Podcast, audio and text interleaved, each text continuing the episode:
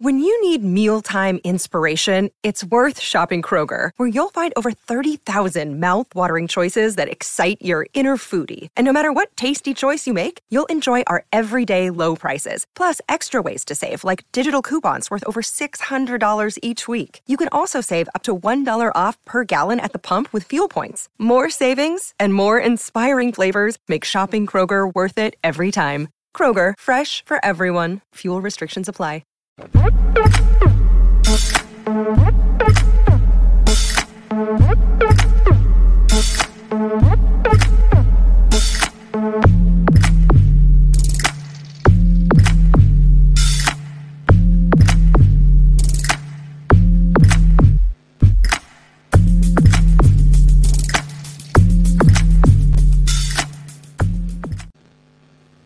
guys, I'm Si welcome to Ace Podcast Nation.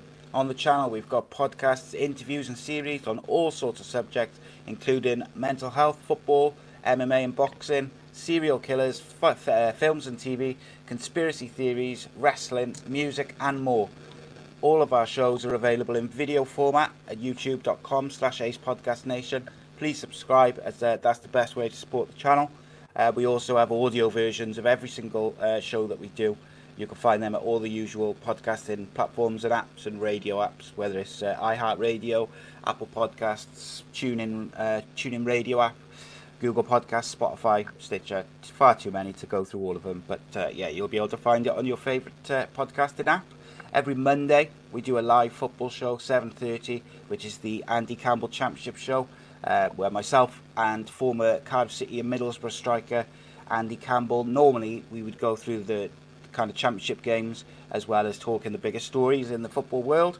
But there is no football on at the moment, as we all know. So uh, at the moment, we're kind of re- reviewing some old games. We're talking the latest news. We're having guests, doing a quiz, just uh, all sorts of good stuff. Always fun, and uh, we had a good couple of thousand join us uh, on Monday, which was good. Uh, this Monday, or this past Monday, uh, when this show goes out, we have Daily Telegraph journalist and author Harry Harris joining us. He's written books on some of the biggest names in football of all time Glenn Hoddle, Ruud Gullit. Uh, he's also written an investigative book on the death of Cardiff City striker uh, Emiliano Sala, which uh, is a really, really interesting book and uh, asks some very important questions. So it's going to be good to have him come on on uh, Monday in the live show so he can take questions. And uh, obviously, he's bringing out an extended version very soon, which has uh, got twice the amount of information and uh, a lot of new questions every Wednesday. We have the Danny Batten Fight Show, where myself and former Cage Warriors champion uh, Danny Batten we break down the weekend's boxing and MMA usually, but again, there's no current events on currently. So uh, we just review and break down some classic events. Last week we broke down uh, Joe Calzaghe versus Bernard Hopkins, UFC 4, and uh, Renzo Gracie versus Sakuraba from Pride 10. Uh, this past Wednesday, then, we uh, talked Eubank versus Benn, Royce Gracie versus Sakuraba, and uh, Royce Gracie versus Sakuraba 2 and UFC 5. Uh, so if you need a combat sports fix, that's the place to be every Wednesday. And then Friday, we have a live adult only comedy show with stand up comedian uh, Ballistic Barry Phillips talking about the, the goings on in the world and the news. Uh, and then on the weekend, to finish off the week, we have Saturdays a wrestling uh, weekly wrestling show with post wrestling journalist Andrew Thompson providing the analysis. And then every Sunday we drop a, a new episode of either our series Unscripted and Uncensored, which is one like today, or we also have My Story, where we take athletes and former fighters or actors through their careers and uh, go through that, or just brand new guests and interviews. We have uh, new shows all the time at least four every week. Uh, we truly have podcasts or series for everyone, no matter what your interest is. And uh, we've usually, 99.9% of the time, got true experts in their field breaking down the action or the subject that we're talking about. Whether it's footballers, doctors, fighters, whatever the subject we talk about, I do like to get someone who knows what they're talking about to discuss it with because I don't know what I'm talking about. I'd uh, I just rattle on about nothing, and I let the leave the experts for the analysis. Today's show is something a little bit different. Instead of the usual format where I'll do you know research and I'll prepare questions for my guests, or we'll do different things. This is episode number 14 of Unscripted and Uncensored. What that means is I have no real run through. I just paste all the questions into my little document by here and uh, we just go through everything. It's completely unedited, no censors. You can talk about anything, say anything. You can say what you want, basically. Uh, we just talk. I get some talking points, some subjects, or some questions sent in by people from social media. They can email it, direct message on Facebook or Twitter or Instagram. It's always a lot of fun usually goes off the rails and definitely goes off on random tangents and we'll be talking about some crazy random thing before we know it. But it always, always is a lot of fun. So joining me to dip into that random world of unscripted and uncensored today is a former pro, pro boxer in his own right, a boxing trainer and media personality, White Sugar, Ben Doughty. Welcome, Ben. How are you, my friend? I'm good, Simon. I, I just I, I, hate to correct you at the start, but in actual fact, okay. I was I was never actually a professional boxer. A lot of people think ah, okay. I was, and some people try to expose me on that basis, saying I've checked BoxRec and he's not on there because when you rise to any kind of level of I don't know, little bit of social media prominence, you get enemies, and some people try to say he's a fraud. But the thing is, I, had 38 amateur fights, Simon, of which I'm proud of there, there is. I, I, was supposed to turn pro in 1991. Insofar as I signed the forms, I went off the rails a bit, which we can have, we can talk about, or not talk about. But just so I'm not, get, you don't get avalanches of people saying he's a fraud, he's a liar. I'm going to clarify that right at the start. I, I was a, a, a, veteran of 38 amateur fights and never punched for pay. But I'm good, mate. Thank you for having me. Okay. No, I, I. Do you know what? I appreciate that honesty straight away because you know, at the end of the day, you could have just kind of left it and not said anything. I, I, I can appreciate that. I like that. That's a good start. But uh, yeah, how you how you finding the uh, the current situation in the world? It's a bit strange as we're uh, going about our business. I have to say I, haven't found it too bad so far because first of all uh, I've not had any you know personal tragedies.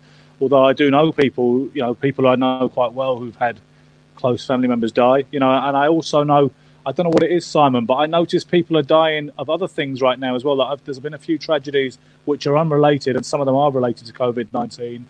And uh, so I feel for a lot of people, but I must be honest, I'm having a feel a bit of a guilty, but I'm having a good run of it. I mean, I'm getting on with creative projects, like yourself, no doubt, and I'm, I'm feeling quite inspired at the minute. Uh, there is there is a positive flip side to it. Obviously, we wish it wasn't happening, but I think you know there is a bit of a reset about life. The the rat race has ground to a halt, hasn't it? There is a nice there is a quite a good community spirit amongst people, which there always is in adversity.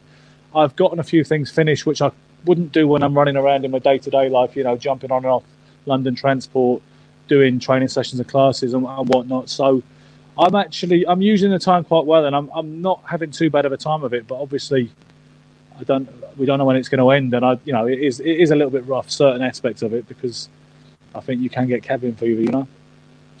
Yeah, I think um, from a positive positive outlook of it, for me personally, there's kind of three things which I I wouldn't say enjoying about it, but like you say, three things which I'm taking as a positive slant on it.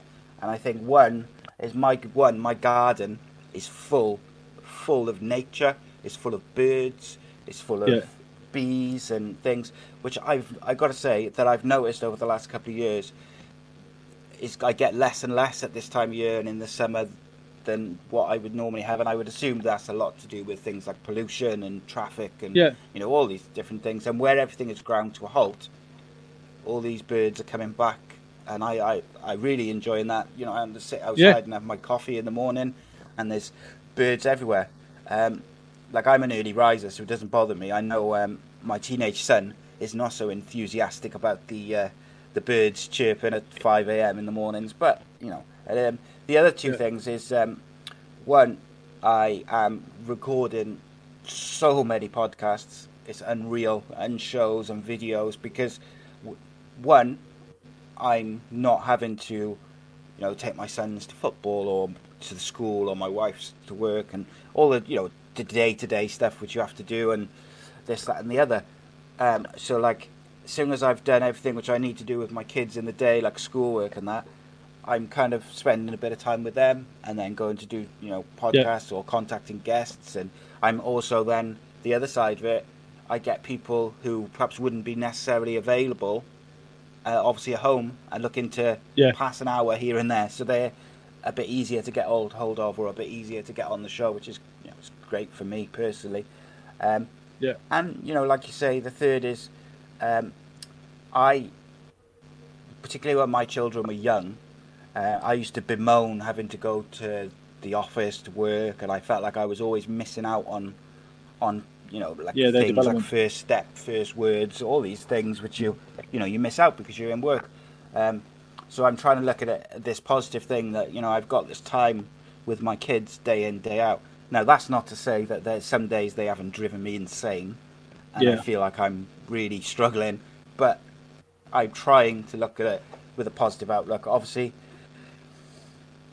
with the COVID nineteen, it's it's difficult, isn't it? Like up until probably the last couple of weeks, I I kind of knew like a friend of a friend of a friend who people who had been affected by it, but in the Yeah. last month, there's been people who I know personally who've become infected or members of their Yeah. family have been infected, which is it really hits home then because that's like just very close to home. Obviously, um, there's someone who I used to work with, someone who's uh, you know good friends with one of my best friends who sponsors the shows, um, and he was in a, an induced coma and things like this, and it's it's difficult to get away from it then, isn't it? Because you know you're, it's on the news constantly, but when it affects people who you know personally, it becomes very real very quickly. I think.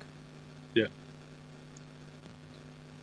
Uh, right. So, like I say, I appreciate you coming on, mate. I, I you know, I, I, even though we're in lockdown, I appreciate that you know you're still busy. You've got things to be doing yourself and getting on with in your own projects.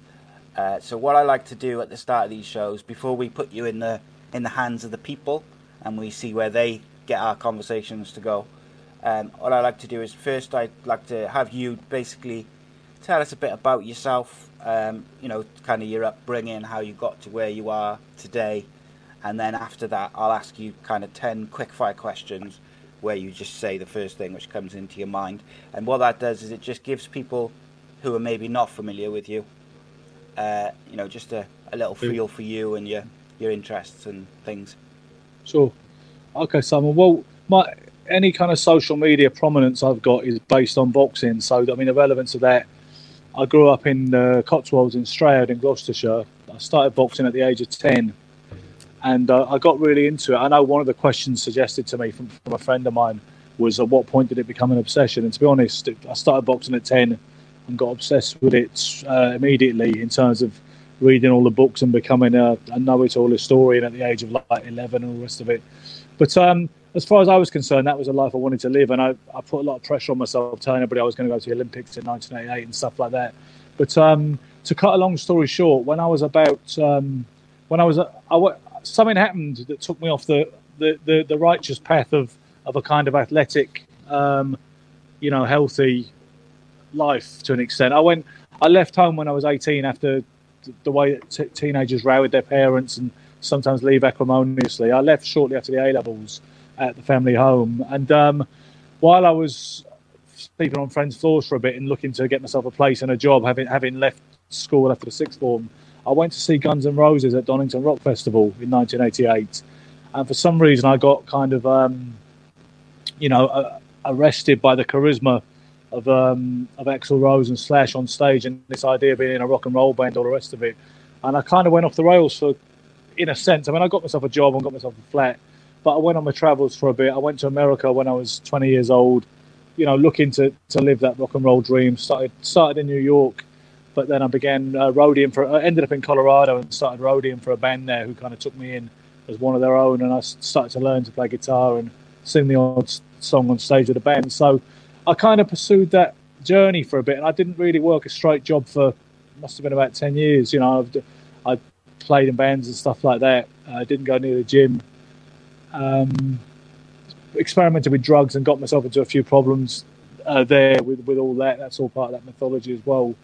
And I, I didn't find my way back into boxing until I was in New York in 2002, tail end of 2002. I had a girlfriend back in London who I was living with in the Clerkenwell, Angel, Islington kind of area, who liked boxing. And we'd started to go to a few shows in, in London, uh, which I, where I hadn't been for years. And I found how much I'd missed the scene. And I um, still knew a lot of people in the scene and recognised a lot of people. So then we, we went to New York. Long story short, we went to see the second Arturo Gatti Micky Ward fight, which is, to be fair, it's probably the least classic of the whole classic trilogy, but it was still a, it was still an amazing fight, and it was something which kick-started me back into the boxing. So, having seen that fight in Atlantic City on November the twenty third, two thousand two, I walked into Gleason's gym on uh, the the Monday afterwards, and uh, Paul Malignaggi, who you probably be known to you these days, at the time he was an unknown kid who was twelve and zero, oh, who who boxed on the undercard of that show and I'd seen him and recognised him from that. And we had a chat. I said, you know, saw your box like your star man, and sort of struck up a friendship. And um, when I started training, I, uh, long story short, I, I, started sparring with, with some of the pros in there, including Malignaggi. Now, what, one of the things that goes on with some of my social media detractors is Paulie doesn't remember me. I've met him since on the circuit, and he doesn't remember me because I look different. I had hair, all the rest of it, and he just doesn't remember. But um, some people say I made it all up. You know, you can find words on Twitter saying, "Oh, you know, he's just a serial liar." But the thing is, I, I can't do anything about it, and medically, I can't prove it. But I sparred Malignaggi, a few other guys like Dmitriy Salita, uh, Vivian Harris, whatnot. I had an amateur fight out there uh, at the gym in Brooklyn. They, would have gym shows actually in Gleason's gym, and I, I lost on points. But because I hadn't been in a ring for over twelve years, I was I was it was a close fight, and some people thought I won it. The way people said, "Oh, you you won that, mate. You you know you got robbed," but I, I felt good to be back. You know, so uh, I, I, came back to London not too long after that, and had a few more amateur fights for the Angel Boxing Club in in Islington, and then I went into training. Uh, I did a year of coaching at Angel. Then I went to the famous Repton in Bethnal Green for three years. After that, I went to a commercial gym, uh, like a white collar type gym, uh, where I met Spencer Fearon, who's quite well known in the whole boxing social media loop and until recently worked for Sky and, and he's one of those kind of charismatic faces of the scene. And uh, it was after that that I stopped training the amateurs and got a professional license to train fighters. And you know, I've, I've, worked with a few over the years. To be honest with you, I've grown away from it a little more. I, I didn't realise the power of social media until it happened. Really, to be honest with you, I, I, I, I, took Spencer's lead to an extent. I saw he was filming himself with his phone and, and, broadcasting straight to YouTube. Because we were in the gym and because I was in the gym with quite a few well known fighters, I suddenly realised you could make media content out of nothing. I remember the Trailblazers, Trailblazers were IFL TV. They were at the press conferences interviewing fighters and trainers and whatnot when nobody else was doing it. And uh, obviously, they become absolutely massive, and I think they deserve that, and they've done a you know, done a fantastic job and they've spawned a thousand imitators. But um, for me, I kind of followed that direction a bit more, and organically, I was less of a trainer really, and more of a social. Uh, it was more about PT and the social media side of it. You know, at one point, I worked for Boxing Social, and think I did quite a lot to help launch that company, and um, and I've kind of pressed on with it. You know, I've had my trials and tribulations over the years, but I basically, I basically forged a path, you know, a path on my own, really, with with a mixture of training, uh, boxing, reportage, in, interviews, uh, and whatnot. Yeah, I think you're right about social media there. Um, obviously, like these days, you don't have to uh, have all the video equipment and all the cameras and the, you know, and a whole crew to make content. You know, as we're doing now. You know, it's yeah. it's me and you and you can get graphics and you like I've got all I've got is some lighting and a, a webcam and a laptop basically. Yeah. Um, and you can make you know you can make content which looks looks good. Um, and as long as the content's interesting uh, and you know the it's well done, people will watch it. You don't have to have those. Uh, you know the camera crews which you would have had to have had you know 15 20 years ago social media has changed yeah. the game uh, it's me, been empowering it's, it's been empowering it and i think what it what it's what it's shown to me is if you have something to say and you can attract enough people who are interested in what you have to say and what you have to contribute, then you're up and running really. Because it's like the Facebook. My, my Facebook page became popular probably within about 18 months. I remember I was always trying to replicate what Spencer Fearon had achieved. We're getting loads of comments on boxing related threads. And I'd get six men and a dog if I was lucky commenting at first, because that's just the way things are until you, until you, you know, you keep plugging away. And then I remember the thread that blew up for me was about should Sylvester Stallone be inducted into the Hall of Fame. So God bless Sly for that, mm. for the controversy around it, because I just noticed my phone was beeping away and I had a couple of hundred comments. And I thought, okay, this is what I was trying to achieve. And to be honest with you, as far as Facebook goes, I've never really looked back since then. Now, the thing with Facebook, you can't monetize it directly, but you can. But it monetizes in a variety of other ways, because I found that Facebook it gave me that credibility and it gave me that, those connections for people on both sides of the Atlantic in boxing. It's allowed me to to do a lot of things, including big fight trips uh, across the pond and to Monte Carlo or Dusseldorf, whatever. And it, it's kind of made me somebody to an extent in, where people recognise you as but supposedly being an authority, and uh, and it, and it was you know it was it was something that it's self empowering. You know, it's something that I become friends with guys like Tim Witherspoon, and it wouldn't have happened without social media. So I think there are negative aspects to social media, and, and I think there are things that the hardcore fans miss about the old school class of BBC coverage or HBO coverage, and the idea that any fool can't just yell whatever comes into his goddamn head, mm-hmm. as long as he and he might be called a Hara Davies or something, you know, or Tyson Fury at that moment. But I think in the old days, stars, moderate stars or big stars, they only spoke and you only heard them if the media wanted to ask them something and wanted to broadcast their response. Now anybody has that power, don't they? Whether they're a star oh, yeah. or whether they're a marginal figure, we all have that same technically that that lowest common denominator broadcasting um, opportunity. Which, no, you know, it's been good and bad, no doubt. But I, will be honest, Simon, I wouldn't go back as much as I may prefer boxing the way it used to be in the 1980s when I go up, and I and I could justify to, to you a whole bunch of reasons why I think it was a better, healthier scene. I wouldn't go back because I love I love the ability and the power of you know to communicate on social media more than I love checking results on teletext, you know, or mm. waiting for boxing news to come out sometimes before you even knew who won a fight, you know. Yeah, oh, definitely. Like social media, uh, like you say, there's a lot of negatives, a lot of negatives to it. Uh, I had my first troll the other day for the podcast where someone was targeting the page with, with comments and abuse. Yeah. And in the end, I like I I private messaged them as well, and I said, look, you know, whatever your issue is, I'm happy to discuss, but um, I don't really want it on the podcast page. So can you yeah. can you not do it? and they they basically said, I'm going to keep doing it.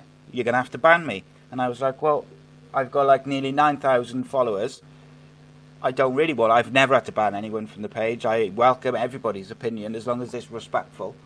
Um, I don't really want to go down that route. And I was, you know, trying to diffuse it or whatever, and they were like, no, no, no I'm going to keep doing it. And, and, so I left it, and then they did it again. So I had to, I had to ban them, and I, I thought, well, all right, whatever. It's, it's, it's the negative side to it. Unfortunately, people, there's there is a, a large number of people, particularly on Twitter, I find, who seem to thrive. Oh, it's toxic on, as fuck, Twitter, isn't it? Oh yeah, Twitter is, is toxic as hell. With.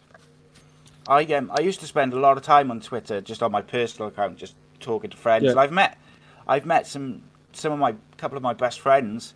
I met through Twitter, um, but they and I I've got a couple of other lads who I met through Twitter who I'm really you know good friends with. They've helped me through some tough times, like just through chatting on DMs, and you know they've sorted my head out and stuff but the the negativity. So now I only really use it to promote the podcast because I just yeah. can't handle it. It's the I, the cancel culture is the thing which really gets yeah. to me because it's like this thing that uh, it's like you can't make a mistake, or if you do make a mistake, that means you've got to lose everything: your marriage, your your job, do, your car, do, well, you know, just everything. Do you know? It's funny, Simon. I was talking about this today, right? Because we've seen people get hung out to dry on Twitter for a silly broadcast. Like we had the Billy Joe Saunders thing recently. You got the Devin Haney gate where he said I'd never lose to a white boy, and people are up in arms. Now, I do think people, I do think social responsibility is a part of it, and I think that words can be damaging uh, because it, in terms of the thought patterns they might lead to, and the behaviours they might lead to. But to be honest with you, I was thinking, I don't know if you've noticed or you've seen it, but there was a recent recent-ish documentary, sorry, not documentary, a drama, a kind of serialized drama about Carlos Monzon and the murder of his wife. Uh, the great Argentine. It's on my list middle... to watch. It, it, I would recommend it, although it's, I mean, it's there is elements of faction about it. I mean, it's probably romanced a lot, and whether if somebody knew a lot about the case, I suspect they'd be picking holes in it all the time, or they knew a lot about Monzon's career. But it is, I do think it's very, very, very good viewing. And I was thinking, you know, Monzon, I always thought Monzon killed his wife in 1988, several years retired, because they had a drunken argument and they were rowing on the balcony of a of an apartment in Mar, Mar del Plata in in Argentina, and I thought they both fell off the balcony. He was pushing her yeah. and whatever, and the balcony gave way. What seems more likely, certainly the preferred version of events that you will read about and what you'll see depicted very much very graphically in the Netflix series, is he strangled her to death in rage because she, she wouldn't bend to his will or she was trying to she was telling him we'd never see his kid again and she was trying to get more money out of him, whatever. So he's killed her by strangulation, supposedly. Then he's thrown her off the balcony. Um, we're encouraged to believe. And he's at some point he's he's dove off the balcony himself to try and make it perhaps look like a mutual fall. Mm. You know, he's probably in some kind of alcoholic blackout, perhaps. Yes. But what I was thinking was Carlos Monzon is still highly revered, especially in boxing circles. You know, his reputation hasn't suffered at all in boxing circles there's reasonable evidence that he was possibly a serial spousal abuser. He definitely appears to have murdered his his wife Alicia Muniz, but nobody minds, nobody cares. And I was saying to a mate of mine today, who was I said, you know, we compartmentalise, you know, with this kind of thing. But in today's era, I mean, Billy Joe is being hung out to dry. He's had his license suspended for making a very tasteless, silly video saying, "All right, lads." If, if the missus is give, if her indoors is giving you any earache, this is how you hit her. You hit right mm. cross, dip left hook. Now, don't get me wrong. I think it was silly, and I know Billy Joe quite well. I consider him a friend, and I, when I speak to him about it, I would say, "Have you got rocks in your head or something? How can you not know that was going to react? You know, was going to yeah. rebound very badly on you?" But what I'm saying is, there's no perspective. Carlos Monzon is still utterly revered. Um, and it's really not a thing that he, that he was a, a murderer and a a spousal abuser. Whereas today, like you say on Twitter, I mean, Umar from IFL TV, what did he say? That they dug up old tweets of him calling Tyson Fury a crackhead when he was probably about 15 and he was being a bit of a troll himself. And, and he, he got taken off the channel from that. I don't know if he's back in this. This will be the ideal time to bring anyone back, I'd imagine. You know, when they talk about yeah, when yeah. you bury news, you know, and it's this is when you release, you know, things you don't, you don't want people to, to, uh, to take any notice of. But you know what I mean? Yeah, like you said, cancel culture. It seems out, all, out of all proportion, doesn't it? Oh God, yeah. I am absolutely ecstatic that there is, when I was 13 to say 19, there was no such yeah. thing as the internet, camera phones, yeah. and social media. Because yeah. I would have never been able to get a job anywhere. Because I said stupid shit all the time. I did stupid shit all the time. I was fighting, I was drinking, doing plenty of other things which I shouldn't have been doing. Um, and I was saying offensive, horrible stuff. Yeah. As a kid, I didn't really grasp, or I didn't grasp the meaning of words and what you know, how they can affect other people, how they can affect people, what words mean historically. It's yeah. it's kind of one of those things. That, so I'm ecstatic about it, and it does bring a whole new uh, aspect to to parenting as well. I think like I've got two teenage boys, and then another one who's 11 um, and I've got to not only like you've got to bring them up and try and make them into you know to grow up to be good human beings, good men, respectful, treat women the right way, etc. But also yeah. you've got to also teach them to protect themselves on social media from shady, you know, dodgy people who are targeting teenage boys and girls on social media and different apps. Then you've got to also teach them that once you put something on the internet, it's there forever. It's there for good. Even if you delete it. Yeah, um, because like the Danny Baker thing, the Danny Baker thing, which had him, yeah. uh, you know, put in the long grass after he was had that very successful radio show. But I mean, I, I, thought that was bizarre. Once again, I mean, you scratch your head again and think, well, how could you have done that, and how could you not have known? But it, but I remember him deleting it, and obviously, it doesn't make any difference because people have got it at that point. No. Yeah, and I think like I find it like going back to uh, Umar. I find it, I find it really problematic if we're going to start holding 13, 14, 15 year olds accountable for stuff they said when they were 15, when they're then 25 and they're you know in a job yeah. just because they've worked hard and got a really good job or they've you know they've come to prominence but then yeah. we're going to kind of make them lose that because they said some stupid shit when they were 15 I find that really problematic because there's not one person on this planet who's never made a mistake. There's not one person who didn't do stupid shit when they were younger, whether it was saying something or doing yeah. something. It's it's part of growing up. The, the the best way to learn is to learn from mistakes rather than someone telling you, you know, this is how you do something. You learn so much yeah. more about yourself, about growing up, and about things if you try it for yourself and make a mistake. Now, you know, it, it, kind of is what it is. I wanted to pick your brain actually. Something you mentioned uh, about the boxer. Uh, what's his name? Devin. Devin Haney, yeah.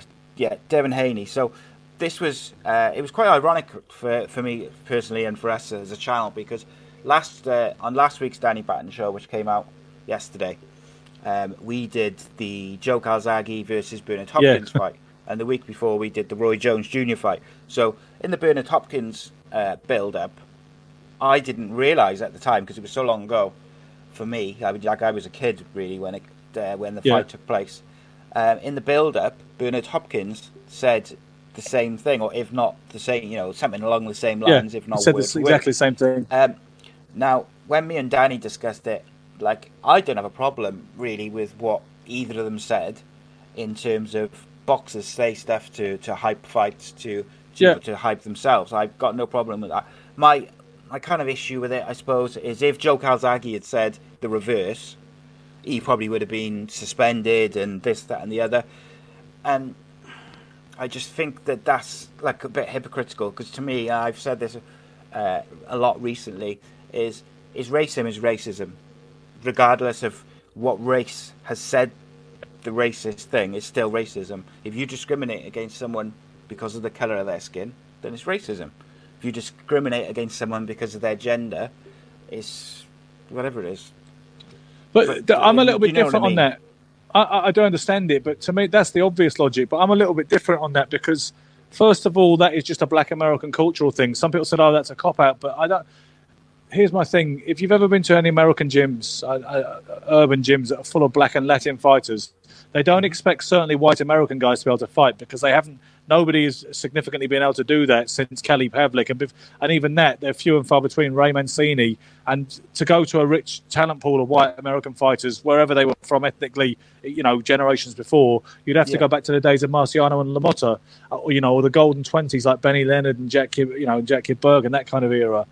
Mm-hmm. So they've they've had a, a long running joke in America so before the Eastern European uprising, but when they when more of them were allowed to turn professional, they had this kind of almost never bet on the white guy. That was a running joke yeah. in America for a long time. Certainly, they thought black fighters fight differently in a different style, with the Afro American kind of style with more rhythm, and you're kind of you know.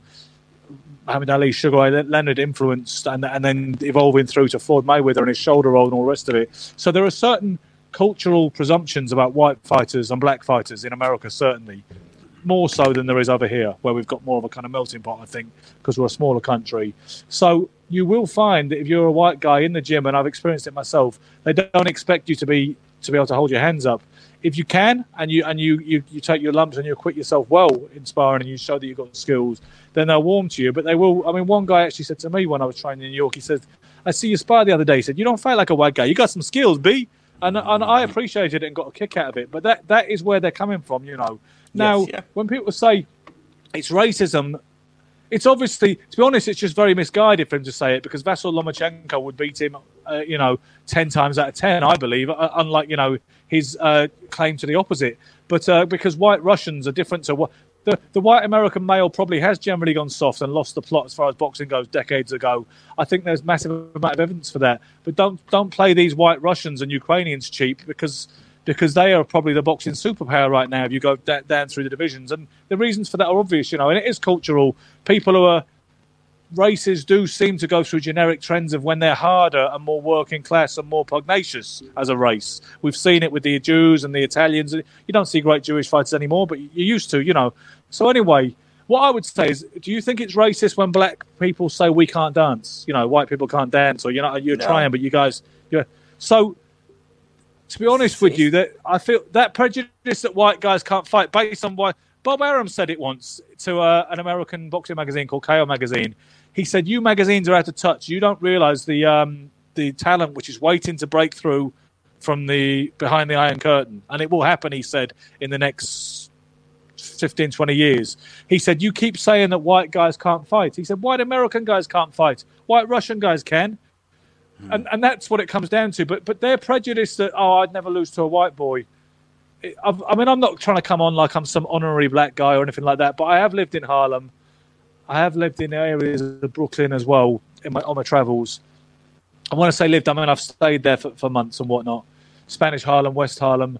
And I understand it. It's a very normal thing to be. Ain't no white boy beating me. I, I don't, and I think if to be honest with you, if a black guy says it, I do think it's ugly. Uh, Alan Minter is supposed to have said, "I will never lose the title to a black man," ahead of the Marvin Hagler fight, which, as you may be aware, he was pretty much a sacrificial lamb in, in that particular fight. So it came back on him karmically and rather immediately, savagely. But um, you know, um, some people dislike Minter to this day because they'll dig that quote up. Oh, he said that, and he, he wore Union Jack underpants at the weigh-in, which was seen as a kind of. And there's another debate, isn't it? It's St George's Day today, and to some extent, our our Union flag and our national flag have been have been demonised because because they seem to have racist connotations, which some people would say, well, that's wrong as well. But I understand why Devin Haney said it because I understand where he's coming from. I realise, and and to be honest, no, if a white guy said it, it would have an uglier context for me. I know some yeah. people are going to say, Ben, that doesn't make sense. That's my take on it, rather long winded as it may have been. No, no, I like that. And I, I got to say that your input into that and your kind of uh, your view on it does make me look at it slightly different. But like I said right at the start, I didn't have a problem with the you know with the either guy saying it. It was not an issue for me. Um, but like you say, you know, maybe there is a slightly different connotation if it's in reverse. I'm not, I'm not sure. Um, so, just before we get into the questions uh, of the people, we'll, uh, we'll do the, the, the quick fire questions. So basically, it's just ten questions, and then you will just say basically the first thing which comes to mind uh, as we go through them. And they're all, they're not necessarily all boxing; they're just kind of a bit random. Uh, so, first one, quick fire questions. Uh, first one is biggest pet peeve or irritation. It, um, to be honest with you, as generic as the answer going to be, I think lack of thought, lack of ability to, to, to reason about something intelligently, and lack of the lack of ability to examine.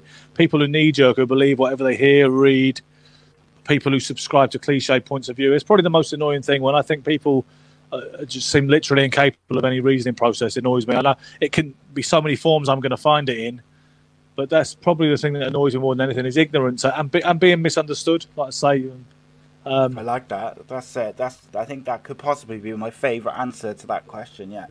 Um, most painful feeling in the world. Physically, um, there must be more painful feelings I've not experienced. But when you get hit with a body shot, any fighter will tell you, and I don't know many that have been around for any amount of time who haven't experienced it.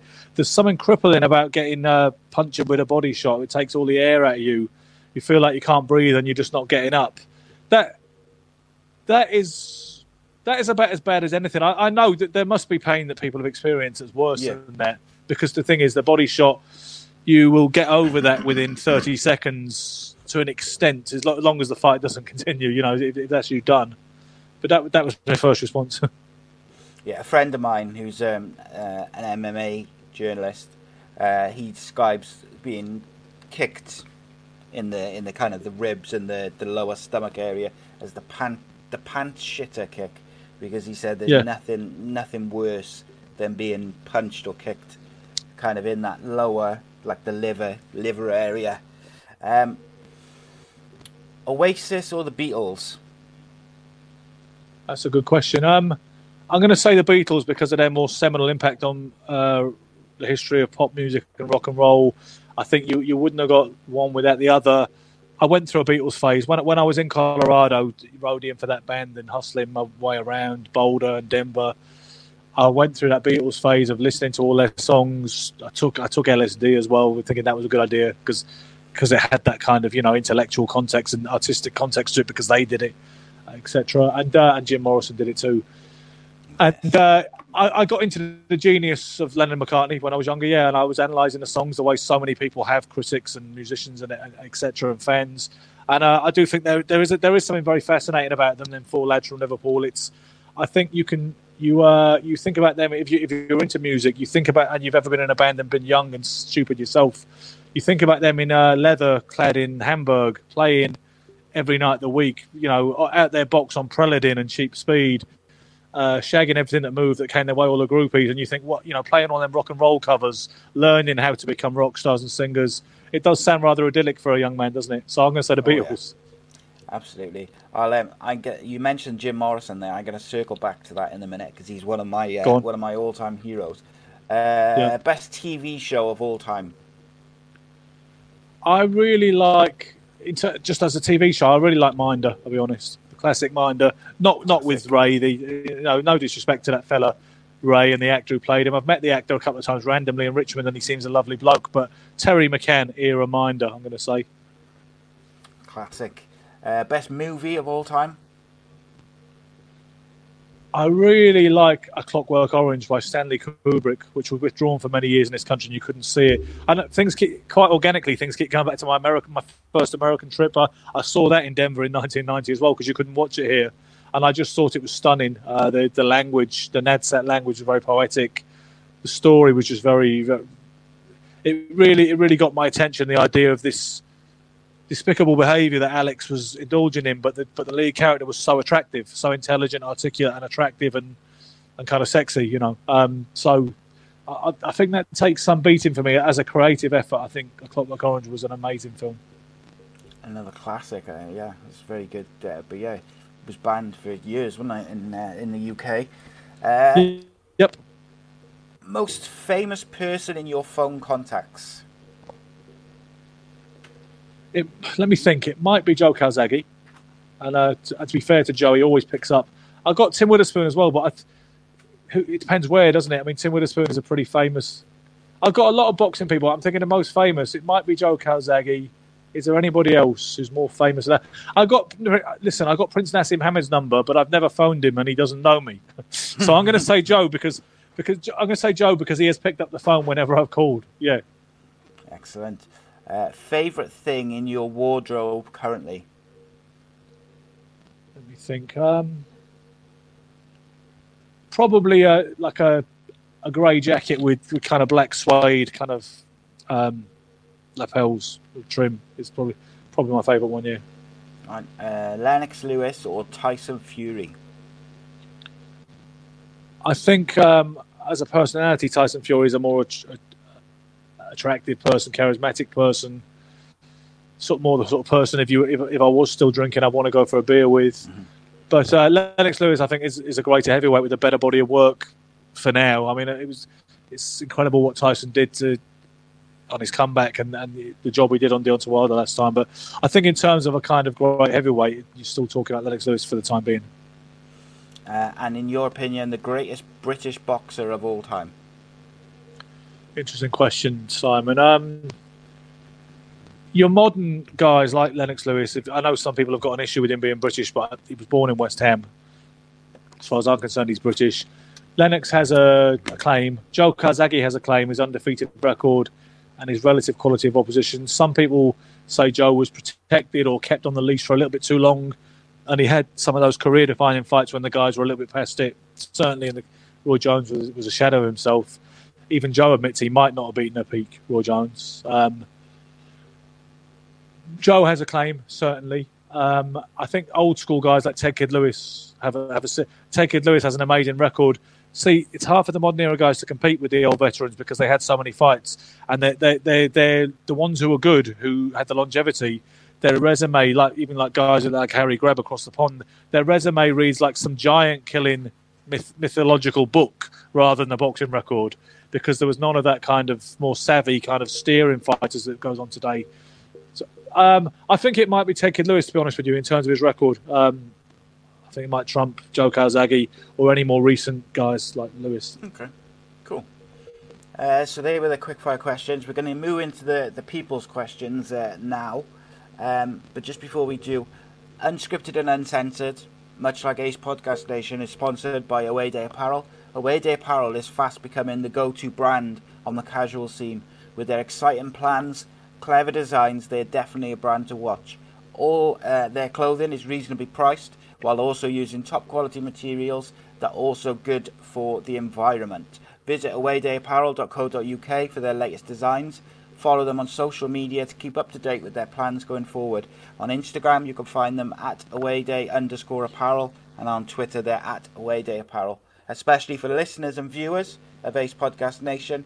If you use the code AA Podcast Nation, all in lowercase, you can get 10% off all orders. Uh, that's AA Podcast Nation, all in lowercase. 10% off all orders if you use that at the till. And uh, we thank them for sponsoring uh, the show and indeed the channel. Um, so, just something I want to, before we go into the people's questions, and I, I just looked at the time, I cannot believe we've done 45 minutes already. That's flown by. Yeah. Um, yeah.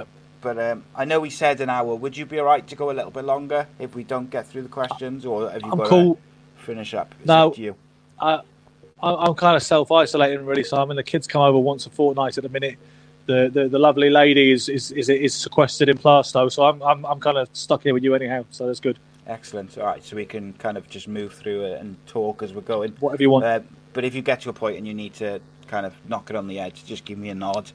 Nah, um, no I'll take this little bit out anyway. But um, okay, so yeah, we mentioned in the quickfire questions there uh, Tyson Fury, um, and I was wondering if you could really talk to me about how difficult it is uh, or was for Tyson Fury to have the the mental health problems that he had, the addiction problems that he had, get to the size that he got to, uh, and then come back and fight at the level that he's fought since he's come back.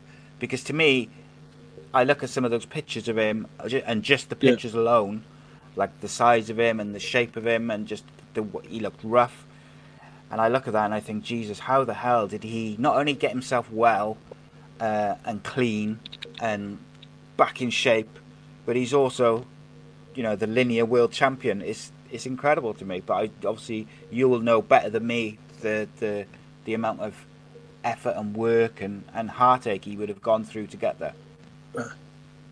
Well, yeah, sure. I mean, but just to be clear on that linear world champion tag, um, the whole thing with that is he was that no matter what. The, the, the, the, the contentious claim made by the people who believe in that tag was that even though he was was you know went up to 40 stone or whatever i exaggerate no doubt um, and was had issues and had his license lifted and was was doing cocaine and was was having mental health problems. You know, people were saying he was still the champion purely because he beat Klitschko in Dusseldorf in you know in the at the tail end of 2015, and they they insisted he returned as champion. I didn't quite see it that way. I think that he dropped the ball to an extent. You know, although he'd been railroaded as well, and there's certain things he wasn't. Certain things were, were not entirely fair the way he was dealt with by sanctioning bodies, you know, and whatnot. But um, I didn't I didn't regard him. For me, he had to come back and regain a version of the title, which he did. Again, I think he. I was at the first fight in Los Angeles with Wilder, and I do think he won that night, like most people did, despite the two knockdowns. Although I do think it was relatively close. I don't think it was a robbery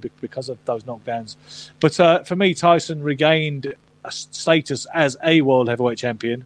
Obviously, still sharing that, that kind of argument with Anthony Joshua at the minute, who regained his titles from Ruiz. But you know that's when he became champion for me. I, I didn't go with the lineal, the lineal thing, but for those reasons. But I think it is amazing uh, what he's done. He's clearly he's clearly a very um, extraordinary character who has a, an awful lot of. I think he's a child of whim, and when, when he believes in himself, there's no stopping him. I think I think he is a bit of a child of destiny as well, if you believe in that kind of thing. And I think you know it's something he, he's just trampled the everything in its wake and kind of taken over the world really. And there was something so incredible uh, about seeing him sing that uh, Don McLean song in the ring after, you know. I don't know anybody who's ever dreamed of Fistic Glory who didn't want to be Tyson Fury at that moment, especially if you wanted to be a singer as well, you know, rock star or, yeah. or a world champion, and you you weren't quite sure which way to go. To see him say, "Oh, I said I'd do a song, didn't I? Uh, you know, didn't I?" So and he launches into that. And when he's singing that line, I know that you're in love with him. He looks at Paris and changes it to, "I know that I'm in love with you." And you think, well, if your whole life doesn't crystallize at that moment and make you think, "Fuck yes," this is this is living, you know, um, like few people ever will, you know. And he, yeah, he's an incredible character, and he also showed because people didn't believe him when he said he was going to be aggressive and he was going to he was going to you know basically beat Wilder up and he was going to go to him. I thought that was a blind. I thought it was typical Tyson Fury kidology, and he actually went and did it, and it and, and it was right. I, I know Ben Davison to, to an extent. I, I know him from the gym, and always had a high opinion of his coaching and his acumen, even though some people thought he was a Johnny come lately. But it, it, for whatever reason, it was they were it was right But the Kronk move paid off well for Tyson. The more aggressive approach, you know, and he showed that Wilder couldn't fight when a guy took it to him, you know, and he, and he took away Wilder's advantages and momentum, you know. And uh, I was one of those people who didn't believe we'd see Tyson Fury in a ring again. I thought he's he's put on too much weight. He's he's been inactive too long.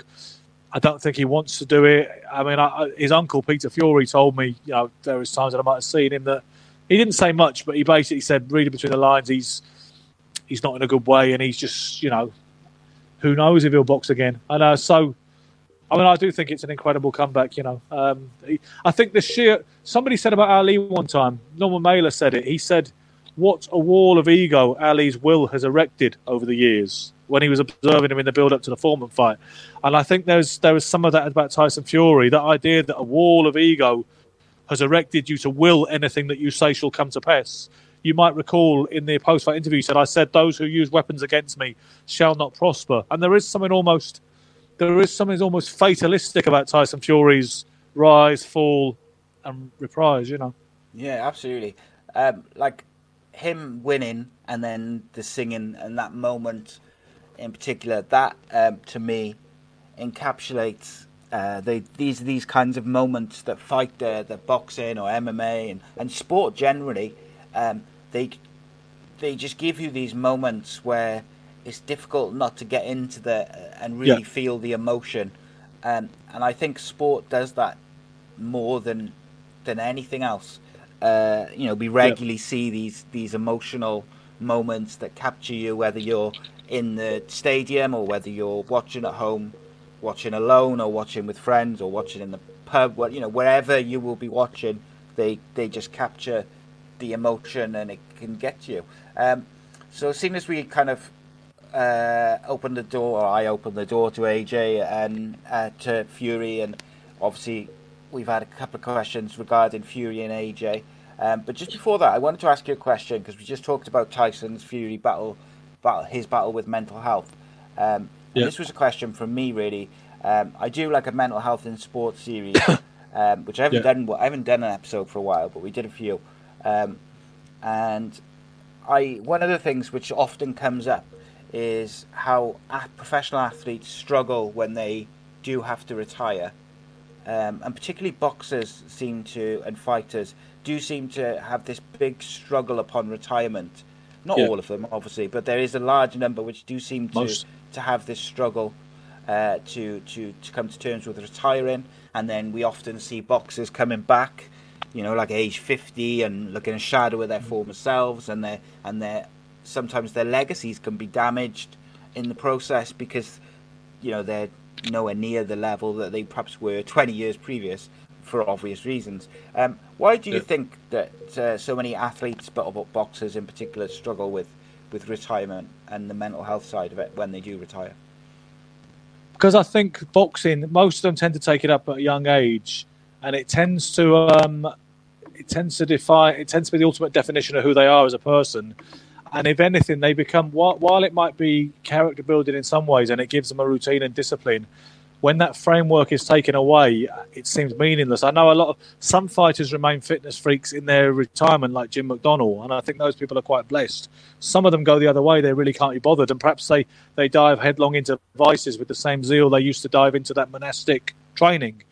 Um, so i think for some fighters, it's not enough just the gym or hitting the bag, ticking over. I know Marvin Hagler always said he'd stay out the gym because he didn't want to get the smell again of liniment, you know, and, and the taste of it because he because he knew otherwise his retirement might not be final. He'd be in danger of coming back and, like you say, compromising his legacy and putting himself in a position where he wouldn't do himself justice compared to the, the fantastic career that he had. So I think sometimes all meaning is taken out of a fighter's life. They, they miss the camaraderie of the gym too. You can't. They miss the thrill of boxing, the adulation to which nothing else compares, as Sugar Ray Leonard said. You know, Sugar Ray Leonard had a bunch of retirements, and he was he confessed to uh, drinking alcoholically, to to using cocaine, because he couldn't find that fix that he got when it, you know when his name was up in lights on the strip, and he had that you know um, supreme one-on-one competition, mano mano kind of thing going on and the battle with himself. So, I mean, Ray Leonard, when he embarrassed himself uh, against Terry Norris to an extent, and even more so in 1997 against Hector Camacho, when I did my first interview with Ray Leonard in 2012, he said, I came back because I felt more stable in the ring. He said, I felt safe in the ring. And I, I said to him, you know, the irony is, although it's a dangerous occupation, for many fighters, the ring remains a relative place of safety. And he said, without question, you know. So I think I think they just get their, their whole. The, one of the problems, Simon, is you can't keep doing it, can you? If you if you happen to be um, a quantity surveyor, I guess you can kind of do that to your sixty odd retirement age, and you can do a lot of jobs that, that you're good at, and you have jobs a certain amount of job security. You can continue to do it. Uh, necessarily, and by definition, the athlete's life and the fighter's life is shorter.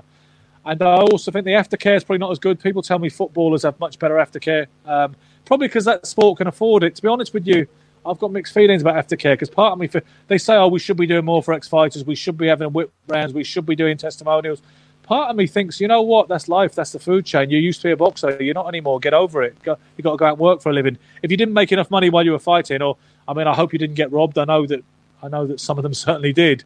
Mm. You know what I mean? I, I, don't want to be harsh, and I'd do anything for a fighter because I was a boxer too, and that's my community, and I and I do do what I can for fighters who've been on hard times. But part of me feels like saying, well, okay, you used to be a boxer, that moves on, and, and you have to fight. I find some of the happier fighters, like guys like John H. Stracey and John Conteh, are the ones who've kind of left it behind. Simon, they they yeah. know they were world champions and they remember it and they, they don't mind talking about it but they have moved on in their life they're not they don't live in that space where I get the impression they're not shadowboxing every day, you know what I mean? Things like yeah. that. Whereas some fighters, the ones who didn't get to the mountaintop and they feel that perhaps somebody else was to blame for that, you know, sometimes that goes on. I think they can't really leave it behind. But, I mean, you know, even fighters who did get to the mountaintop, like Ricky Hatton and Frank Bruno, we've seen them have struggles and issues with substances as well. I do, I do think it, it, it because it's such an all-consuming thing to be a boxer. Even though I wasn't a pro, I, have had an insight into that. Um, I, listen, I know people who had a few amateur fights that stopped as a junior, but they maybe had maybe 60 amateur fights. And in their head, that's still the best thing they ever did. And they've never left it alone for one day. And, and to them, they are still a boxer. That is what defines them, whether people agree with them or not. Whether they say you didn't turn pro, they, in their minds, they are a boxer, you know. So I think it never leaves some people. And because they can't, um, it has to end somewhere. They don't handle it well, you know. And uh, and if you um, if you also happen to be uh, you know, in financial hardship, that makes it even worse. Although, as I say, guys like Sugar Ray Leonard and Ricky Hatton earned plenty of money, and they still struggled.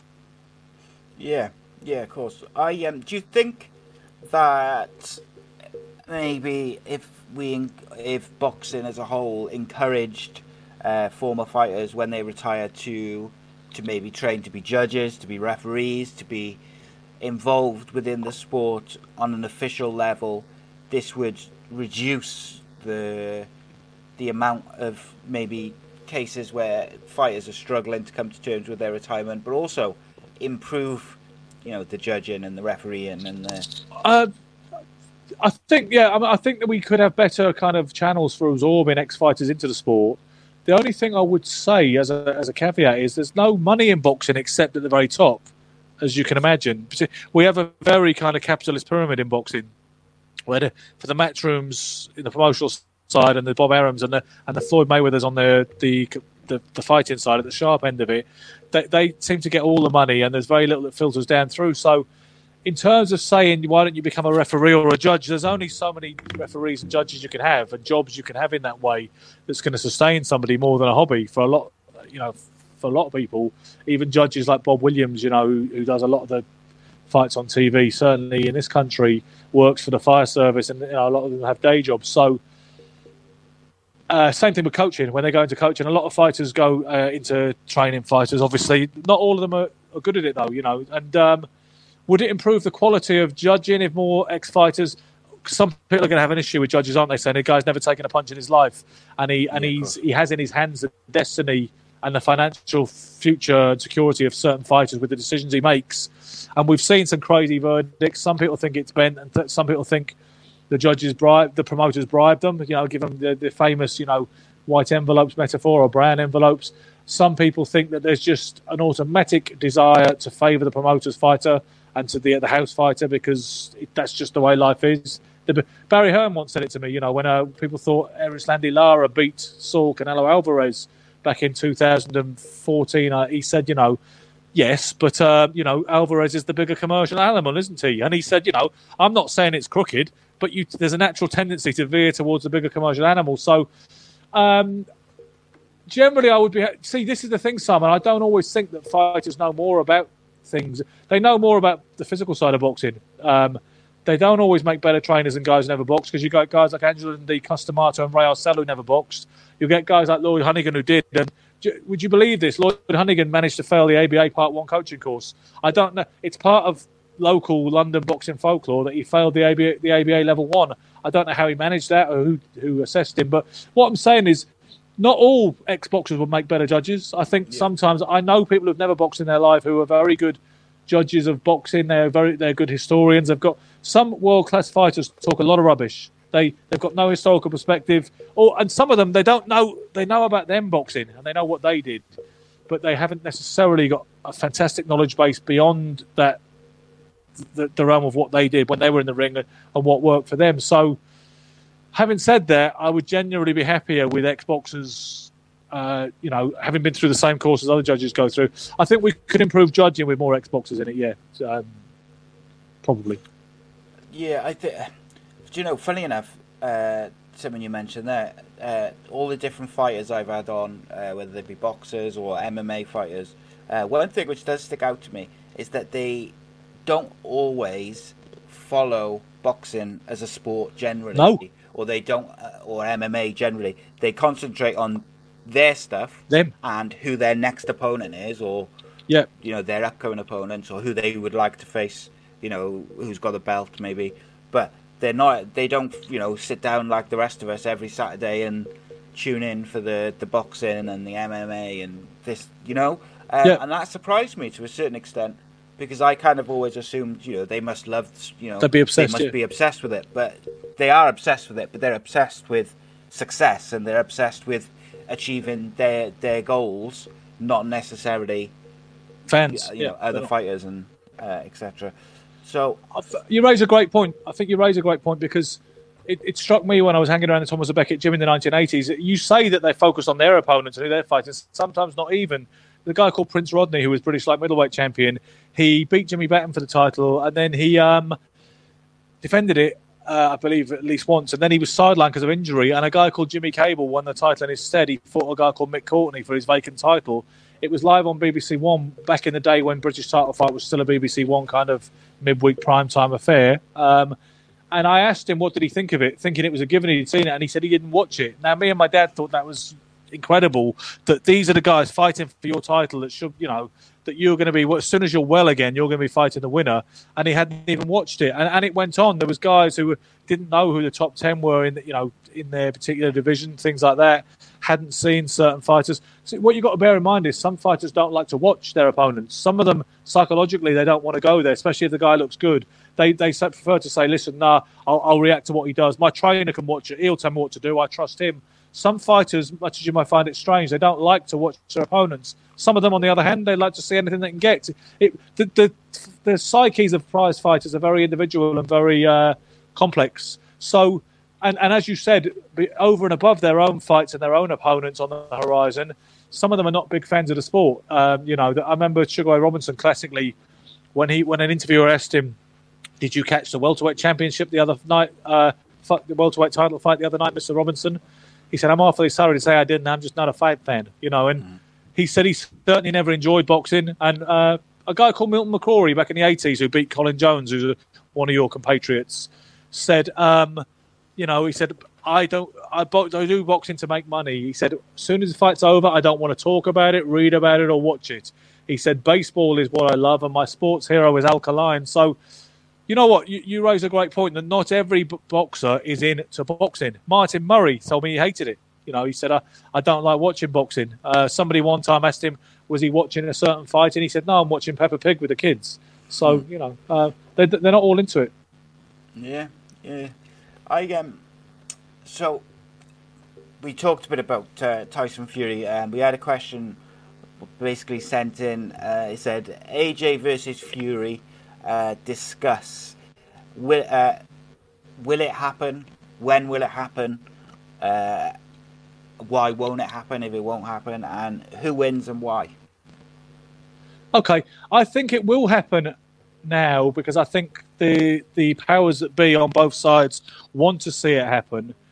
The reasons why it wouldn't happen are the same reasons why any big fight doesn't happen in this era and hasn't happened for, or why maybe the Pacquiao took so long to get it on because because too many vested interests want to keep these guys apart because they can they can make money without having to to ruin each other's you know situation and career trajectory. That's one reason. But but I think and also think one of the positive flip sides of this uh, coronavirus uh, pandemic, Simon, could be that when we do get a chance to, so you know, a bit like you know, don't know what you got till it's gone, and you and you, and you blow away all the small stuff, and you only focus on what matters. Like some people will be doing now with their family life and realizing what really matters to them, you know, and thinking, does it even matter if I lose my house as long as my family don't, you know, as long as my family are okay and still survive, you know. So, and I think we'll notice that in boxing that I think maybe there will be, there will be a, an eagerness to put that fight together, only the best and biggest fights. This is my theory, at least. I may be wrong. And I think that we may see a rush, you know, scrap what we said, scrap the mandatory with uh, Pulev that was obviously slated for you know June the twentieth at Tottenham Hotspur Ground. Never mind the the, the, the pointlessness of a, of a Fury Wilder three, which there isn't a lot of um, expectation about anyway because of the conclusive nature of Fury's victory in the rematch. I, I think it will happen as soon as we're able to put on big events again. Um, a little offshoot from that is you might have heard that there's been discussion of putting on big fights behind closed doors without a live crowd if, if, if they have to do it that way. I'm not sure you could put on one as big as Fury Joshua, but I think it will happen, Simon. Um, and I think Corona might end up making it happen sooner rather than later and blowing out some of the obstacles conceivably in the way of it. And I definitely I like Anthony Joshua, and he's a lovely guy and he's a good fighter. I was very impressed with his uh, performance, you know, in the rematch against Ruiz. But I think Fury wins the fight. I've always thought Fury beats Joshua, even before Fury showed that kind of other string to his bow last time out. I just think he's the better, more robust, more talented, and I think he's the emotionally. I think he's the mentally stronger guy of the two as well. Yeah, I think for me personally, like I've never been um, a massive, massive Anthony Joshua fan. Like he's clearly very talented. He, you know, he, you don't fight in the Olympics if you're not a good boxer, and I think that gets people sometimes. I, I see a lot of people say on like social media or. Uh, you know, Tyson Fury is just the, the better technical boxer. And, and I just think, yeah, I think sometimes people get lost in the fact that, you know, Anthony Joshua has won so many fights by KO that they forget that, you know, he fought at the Olympics and he, you know, he, he is a technically very good boxer. But uh, I agree with you. I think uh, Tyson Fury is a lot stronger mentally. Um, AJ has shown signs he, in the Klitschko fight. Um, there was a point where he looked, you know, broken, but then, you know, he did go on and come back from that and win the fight. So I mean, say, I say that on one hand, I think Tyson Fury is stronger, but mentally, but then you know, equally, AJ did show a bit of mental toughness to, to yeah, have that kind of. You know, he had uh, Klitschko looked like he was going to finish him at one point, and you know, he came back from that. So you got it, and obviously, I think it took a lot for AJ as well to uh, against Ruiz to that that second fight. You know, he really had to turn up uh, mentally more than more than you know physically and technically because I think I think people knew that he could beat him uh, from a fight point of view, but yeah. I think it was whether that loss and the aura disappearing of his undefeated streak whether he could mentally get past that. And I think that was more impressive to me than his physical uh, performance. But yes, I agree. I think yeah. Tyson Fury will. I think it'll be a good fight. I think it'll be closer than people think as well. Yeah, you know, I, I, just quickly, I think I think that what I didn't know about Anthony Joshua before, because uh, he, he, passed the gut check against Klitschko, as you said. I think that the distress signs were against Ruiz that, that, gave people serious pause about his kind of almost kind of um, sense of surrender in that fight. But what I didn't know about Joshua was that he was capable of boxing the way he did against Ruiz, getting on his toes um, for 12 rounds the way he did, and showing a bit of like his best, out, you know, kind of Ali karaoke style kind of effort, really. So, you know, uh, it, like you say, it's it's not a foregone conclusion, but I do fancy Fury for it. Yes, uh, me too. Um, okay, right. Let's get into some of these questions. Let's go uh, to the start. Uh, okay, uh, your nickname is White Sugar. Uh, why? Yeah. Because um, I liked. I mean, I liked Ali and Sugar Leonard. I worshipped Ali and Sugar Leonard when I was a kid. I tried to imitate that style. I started, you know, young at ten, and I seemed to take to it. People thought I had a bit of flair. People made a bit of a fuss of me because I was the youngest in the club, and I showed a bit of spark of talent. I won. I won my first three fights on the spin, which although it's not, it's hardly uh, Lomachenko's kind of amateur run, but but it was a, still a bit of a thing that a lot of kids were losing their first bout at our club. You know, we're just a small club in the sticks in Stroud called Roxburgh House ABC, and uh, so I was a big fish in a small pond, I suppose you'd say. I mean, I, I had that kind of. I couldn't watch YouTube, but I could watch any Ali fights I could find that ever used to be on BBC. I could watch Sugar Ray Leonard as his fights were, were transpiring in real time, unfolding. I kind of copied it from a young age and fancied myself as that kind of guy, you know, slick fighter. Thought I was black, I guess. Um, mm. And yeah, so by the time I was 15, I think I came up with the name White Sugar. And I went to Charlie Magri, former WBC flyweight champion of the world, who's still a friend of mine today. He had a shop on Bethnal Green Road, uh, title sports shop, mostly specialising in boxing equipment uh, in the old East End. And uh, we went to get these shorts personalised. They were black and red satin, and we said we wanted white sugar on it. And um, Magri looked, did a bit of a double take, and said, "White sugar." It was my dad who actually went to get them done. And my dad said, "Why do you think it's a bit over the top for an amateur, for a junior?" And, and obviously, thinking he was getting paid by the letter, so he said, "No, no, no, I think it's, no, it's all right." so he put white sugar on the waistband of them shorts, and uh, yeah, that was what I called myself. And um, to be honest with you, it kind of caught on about 30 years too late. But I am kind of glad.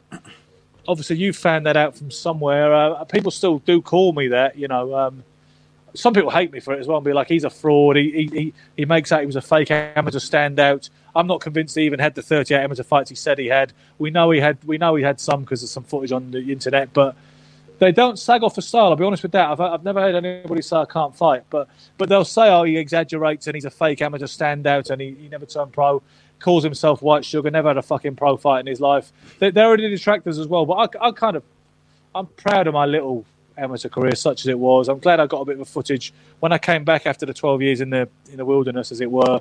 I was glad for the mere fact that I got some film footage of my fights, you know, so at least people can see kind of what I was like and make their own, yeah. you know, make their own judgment on it. Yeah, so th- that was White Sugar. It, it was about being I don't know. I've, I'd never heard of another white fighter called Sugar at the time. I'm not still not sure if there's been one. I mean, I know Bradley Sugar Sweet Pryce, who's from the Valleys. Um, yeah, is he's mixed race, isn't he? Uh, I, I'm not sure if there's been another.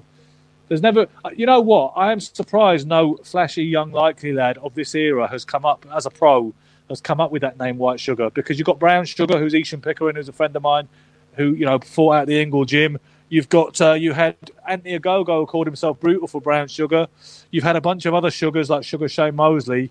I'm surprised nobody has um, has usurped me with a white sugar tag, but nobody has. Yeah. Um, if you could have picked uh, one opponent from any era, but it would be in your only uh, only fight ever, but you could have picked any opponent from any era, uh, who would it have been? Let me think about that. That's interesting. fight once. Yeah, just so you, hopefully you're crowning glory. Presumably, you're, you're the, the, the protagonist is planning on winning, presumably, and then yeah. wants an opponent, a defining opponent. Um, it's a, I'm not going to say one of my idols like like Sugar Ray Leonard because I because I, I, I think he'd beat me, and that is just that. And it, okay, the honour of sharing the room with him. I would hate to fight Thomas Hearns, by the way. Um, who can I say without seeming too egotistical? I once saw Chris Eubank. Box, uh, I've seen him a lot of fight, obviously, and I've interviewed him a bunch of times. But I remember watching Chris Eubank versus Gary Stretch. Gary was more of a light middleweight. He was a guy, you know, uh, quite a slick white fighter who had some of the kind of nice smooth moves.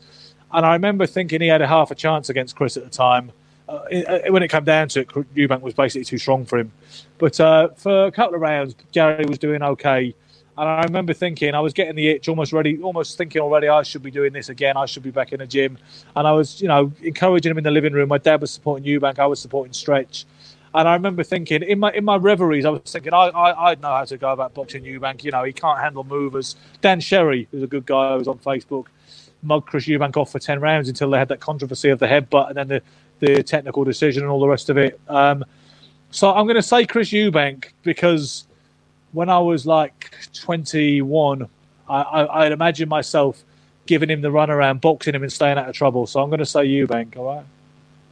Shout Chris Eubank uh, instantly is um, one of my idols, uh, mainly because the reason I ever started watching boxing was because I sat down and watched Chris Eubank versus Nigel Benn with my father, and yeah. if I hadn't have done that, I wouldn't have. I, I dare say I would have as I had got older, but as a kid, I don't think I'd have ever had an interest in boxing. So I've always uh, been very, you know, I always be very interested in everything Chris Eubank does. And then in turn, when his son, when Chris Eubank Jr. come on the scene, I've been very interested in him as a follow-on to that. Um, and funny enough, Chris Eubank's one of the few people who, if like I can't stand reality TV, I cannot stand it. I can't even watch yeah. a sec- second of it, like no matter what it is. But um, there's very few people who I'll follow enough that I'll watch them on other things, like outside of their chosen yeah. field. Um, and he is one of them. I watched I'm a Celebrity, I think it was with him. Uh, him and Bez were the only two who I've kind of yeah. followed from outside of the fields, which was interesting. Um, who is the most underrated boxer from the UK in the last 15 to 20 years? Most underrated. Um, if, you know what? It's probably Duke McKenzie, although he's not from the last 15 or 20. He's, he's, he's a little longer ago. I, I, will try and update it for that time scale if you wish. Uh, I think Duke, because Duke won world titles at three weights, he is a little bit undervalued for that. I realise world titles are, are more, uh, you know, prolific even in his era than they were a good 20 years before that. But I think Duke is hardly ever mentioned, although he was mentioned in an article in The Sun today about the 10 best British boxers of the last 30 years. Uh, other underrated guys who haven't got their props in the last. See, the last 20 years, it's only the 2000s, isn't it? We're only, we're only talking about the 2000s. Yeah. Um, it's interesting. Let's go from, from heavyweights just to, just to get a feel for the fighters in that kind of era. Um, it basically of of the um, of the 21st century, essentially, most underrated British fighter. I mean, I think Junior Witter, he might not be the answer, but he, I think he's probably a little bit undervalued. I think he would have. I, I happen to think he might have beaten Ricky Hatton when there was a clamour for that fight, even though Hatton went on to achieve more. I think Junior Witter, he, he was slated for his fight with Zab Judah, when I actually thought he did very well at short notice, considering how relatively green he was. So Witter would be one of those guys. Um, trying to think of a few more before we move on. Where you are then, um, there's yeah. a like kind of second part to the question is uh, the same question for outside of the UK as well. So to open the most underrated fighter of the 21st, most underrated fighter of the 21st century from outside of the UK.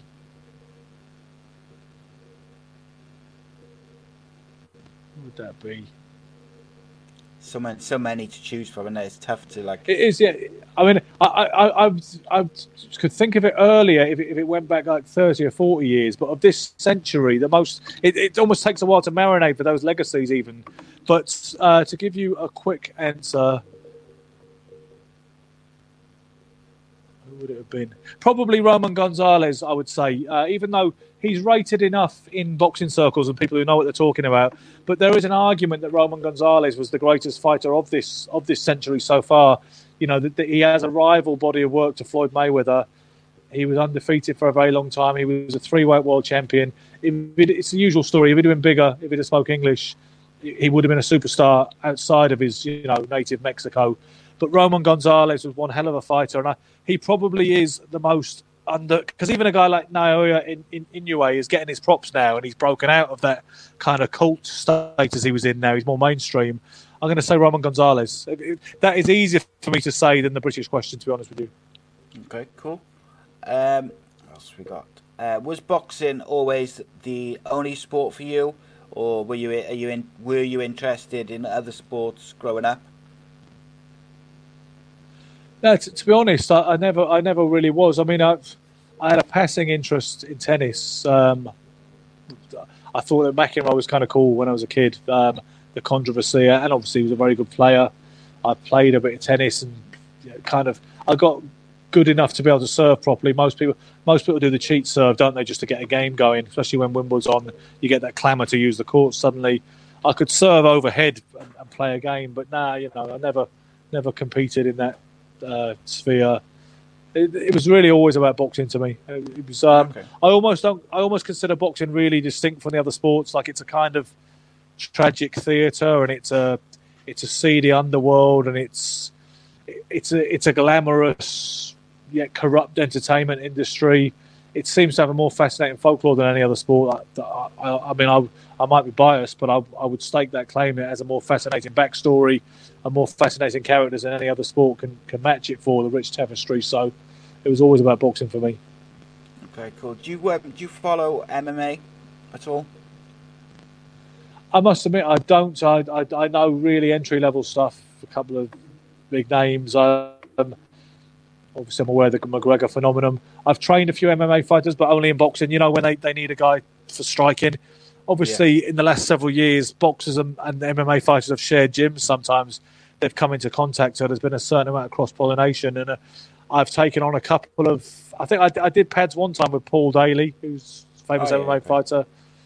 I held the pads for him just one time. Um, I had a fighter, an MMA fighter called Wendell Lewis at one point who who used me as his striking coach. They call it, don't they? Um, yes. So, but no, I don't know much about it, and I, it's not something I'm into as a fan. Okay. Um, what about uh, bare knuckle boxing? What's your uh, what's your opinion of it, and uh, what did you make of Paulie Malignaggi versus uh, Artem Lobov? Level. If you watched it. I think the BKB. I'm really surprised that became um, as big as it's become, uh, because I would have thought you might have thought it was something that, aside from the pioneering era, starting with James Figg in, 1719, and going through, you know, up until John uh, uh, John L. Sullivan bridged the gloved bare knuckle gap. Mm. You might have thought it was something that was relegated to uh, gypsy uh, quarrels and uh, you know illegal covert fights in fields, you know. But the fact that it's been, marked, it just shows you in this era you can market almost anything um, if you do it right, you know. And I think that's what they've done. Like the MMA explosion, I think they probably looked at that as well. Thought people are, some people are bored with boxing the way the format has got. Maybe it's a bit stayed for them, particularly since the best don't fight the best as routinely as they used to. It's certainly not in the you know 70s and the 80s. So I think maybe the, for the more kind of what's the, uh, the quick fix, you know, the instant gratification angle, the people who want to see shorter fights, more violent fights, more blood, more, you know, like they do in MMA as well. Uh, I've been to one BKB show and it was okay. I, I, think what's interesting about it is the fight can really turn on a spin of a coin. You can get two well-matched boxers who are not going to not going to hurt each other in a million years sometimes because they've got the measure of each other. Perhaps neither of them is a big puncher. They're both very defensively adept. They cancel each other out, whatever. And you can see 12 rounds, which perhaps is not very scintillating to people, all but the purists, let's say. Yeah. With the uh, bare knuckle boxing, I could see somebody lands a decent shot with them tiny gloves. Well, they're not really got gloves. They've got um, wraps, isn't it? Yeah, they've got wraps, and the knuckles are, st- are, still, you know, the hands are protected, but the knuckles are still bare, as I understand it. So someone takes one of those punches. Next thing you know, he's got an eye out here when he just made one mistake. So I, I, found the fights could turn on a spin of a coin, and you could see a stoppage. Not really a knockout so much, but you could see a stoppage very quickly from out of nowhere. And I guess that was exciting for a lot of people. It's pacey, you know. And uh, so, yeah, I mean, I I didn't see the Malignaggi fight. I saw Paulie's hands after it. Um, I can see for Paulie, it was a challenge, wasn't it? He was retired as a boxer. What one thing I do, I'm aware of is boxers who are basically haven't got it anymore in the ring, who they can't compete at the elite level or whatever level they used to be at in boxing, tend to turn to BKB. So one might assume the entry level is not as high as it is for boxing, yeah. based on that logic. But I can see why Paulie wanted another challenge, and it's all it's all another payday, isn't it? Yeah, the um, I believe the it's not something that I followed massively closely myself. I, I followed a little bit of it. Um, I believe that they had the the people who invested in it or the people who own it. Uh, they've got a bit of money behind them, so I think you know they were looking for the kind of bigger names like a Paulie Malignaggi to to put yeah. on a you know a fight where they could uh, they were paying them well, shall we say? Um, which yeah. quite rightly, I believe. I believe that uh, boxers and MMA fighters should be among the best paid athletes in the world because they're putting their health and future health Yeah. in you know in in other people's hands, and it, we've seen over the years things that can go wrong uh, during these fights. So I believe they should be you know well paid. Uh, I'd much rather see fighters getting the money which footballers get than the other way around, if that makes sense. Yeah. Um, But I guess it's supply and demand, isn't it? Yes, yeah, that's it. It's, it's absolutely. Um, who is the the most nervous fighter you've ever seen? Most nervous fighter I've ever seen. Um, I know I've never been with Danny Williams before fights, but I know Danny Williams well, and I know people who trained him like Dave Pereira and Spencer Fearon. And I've been in dressing room situations with Danny Williams when uh, he was with helping me with a fighter who had a fight in uh, the south of France one time. And I know Danny used to get terrible nerves, which were which could defeat him sometimes before he went in. He could have a bad day at the office. He, he was brilliant on his day, Danny, and always brilliant in the gym, but sometimes erratic in the ring. And some people said that was down to nerves and his, his temperament in general. That would be one. Um, I saw a kid. There was a kid once who shouldn't have turned pro. He was from Bristol, and he came up to me for a few training sessions and said that he wanted to uh, to turn pro. He was going to be a journeyman. He knew the score. Steve Goodwin signed him. He hadn't had a lot of amateur fights, and the guy basically it wasn't the right time for him to turn pro. He seemed there's nerves and there's nerves. He, he his kind of gallows humour. We kept saying, we kept talking about, you know, he'd be on about, oh, let's we'll get a picture later. If I'm not in, if I'm not in A and E, he kept la- laughing nervously. But he made too many jokes like that in a way that I'd never Yeah. experienced before. And I think he, he fought a guy called Paul Upton, who was one of the Upton brothers, who was an up and coming kid, and he got uh, he got stopped in the first round. And and and when he when he fought again for his second pro fight, he got stopped in the first again. And to the best of my knowledge, he hasn't boxed as a pro since then. That was a few years ago. He was one of the more nervous ones I've seen. So, as a famous case, Danny Williams, and as as a non-famous case, this kid who shall remain nameless because he, he's a nice guy and doesn't deserve to be named, but Yeah. but he seemed very nervous to me. So the the kind of follow up to that question was uh, also: Is there a fighter which stands out in memory, who you've seen that couldn't handle the nerves before the big fights, where it kind of, you know, caused them an issue, shall we say, going into the fight? But obviously, you just mentioned uh, the guy there. Yeah, well, do you know what? Struggled with it. I think Trevor Berbick bottled it to an extent against Mike Tyson because if you look at Berbick, he was kind of kamikaze aggressive against Mike Tyson in a way that if you if you start trading up with a big puncher that early, I think it's a sign you've lost your nerve because anybody can run at the guy. It doesn't take any kind of it doesn't take any presence of mind or self possession to do that. That's just saying, well, fuck it, you know, I'm going to mill at the guy, and if I get KO'd, I get KO'd. I think when somebody starts trading like crazy, suicidally with a big puncher, I think it's a sure sign. It's not a brave move at all. I think it's a covert sign that the nerve has gone. So I think, I think Trevor Berbick cracked against Mike Tyson, Okay. um, and that's why he got KO'd so early. One of the reasons. Um, okay, now we're going to get into some of the more random ones. Uh, who's the biggest tosser that you've met within boxing? Um, let me say who's going to get. Um, I'm not a big fan of Carl Frampton, although when I say met him, I mean I've been around him. Um, I've been he's been in the gym and come to spar at the old TKO and all the rest of it. Um, he, to give you the backstory, I did an interview with Joe Joyce. I've done a few, but I did. But I'm not allowed to do any more. Apparently, I've, I've been told never to ask for another interview with Joe Joyce again by his manager Sam Jones. And uh, what it was, a friend of mine, I was just interviewing on the phone because I, you know, that, I gave Boxing Social a camera back once I stopped working for them. I don't have a camera, so unless I bring someone with me who's a proper camera person, I just I, I'm good to go on the phone. I know my way around editing. You can get quite good results on a phone. I realise it doesn't look as good, but so I'm I'm interviewing um, Joe Joyce on the phone, and a friend of mine who's a photographer who's come to the press conference, uh, which was a Billy Joe Saunders press conference ahead of his appearance at the Stevenage football ground. So there's a picture my friend's taken of me filming Joe Joyce on the phone, and it, it was kind of a cool picture. So because Joe Joyce has a reputation as being a bit dry and a bit not classically charismatic and being quite a tough interview, hmm. rightly or wrongly, I posted on my Facebook and I think Instagram as well. The picture there's me filming him, and and the and the caption is "It's okay, Joe. I've got an app on here that makes the interviews more more, more controversial and interesting post production or something like that." Yeah, hmm. Uh, making the point that Joe Joyce is not the most talkative fella. And uh, somebody grabbed hold of that, said, you know, so-called boxing journalist Ben Doughty takes the piss out of Joe Joyce, even though he was nice enough to give an interview to some wanker with an iPhone. Now, for some reason, Frampton jumped on this and, and screenshotted that, and tw- tweeted it, saying, "Prick! I hope Joe, I hope Joe recognises him next time." And uh, yeah, and then it went viral, and people were hanging me out to dry, like we spoke about the toxic Twitter thing.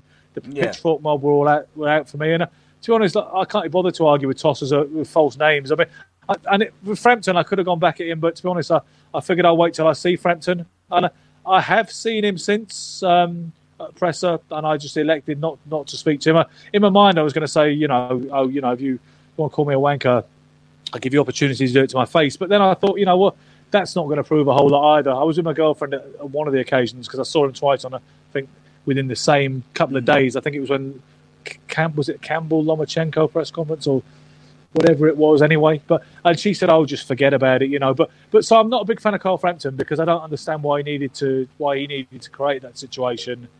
But you know what, it is what it is. I suppose Frampton would say he's been at the sharp end of that and he thinks I'm being disrespectful. If Carl Frampton knew me, he'd know that I'm not. I, I would never disrespect the fighter. I like Joe Joyce; he's a nice guy, and uh, I didn't. I didn't mean anything bad by it. And I thought of all the tweet, of all the things that go on in the world, and all the much more uglier, more controversial tweets they are. I, I thought they were really scraping the bottom of the barrel with that one.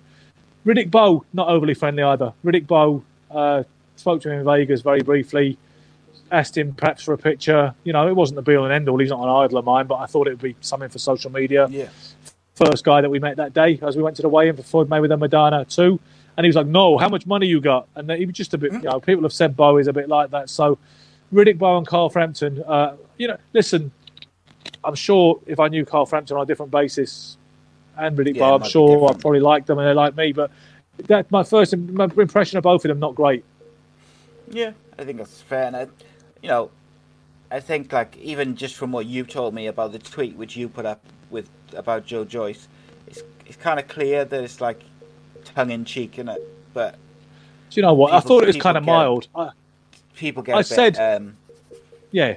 I've got an app, Joe. That ma- I've got the app that makes the interviews more interesting and controversial. I said it's it's pretty mild, isn't? I mean, I, I could have even retreated from that at all and said, I don't know what you're talking about. But but you know, like I say, my Twitter went mad for a week or so uh, with that. People saying, oh, you know, there's I've let I've I've created situations around myself before that people can jump on. I mean, I was involved in something in 2016, a scandal about some ticket money for a Brook Golovkin fight.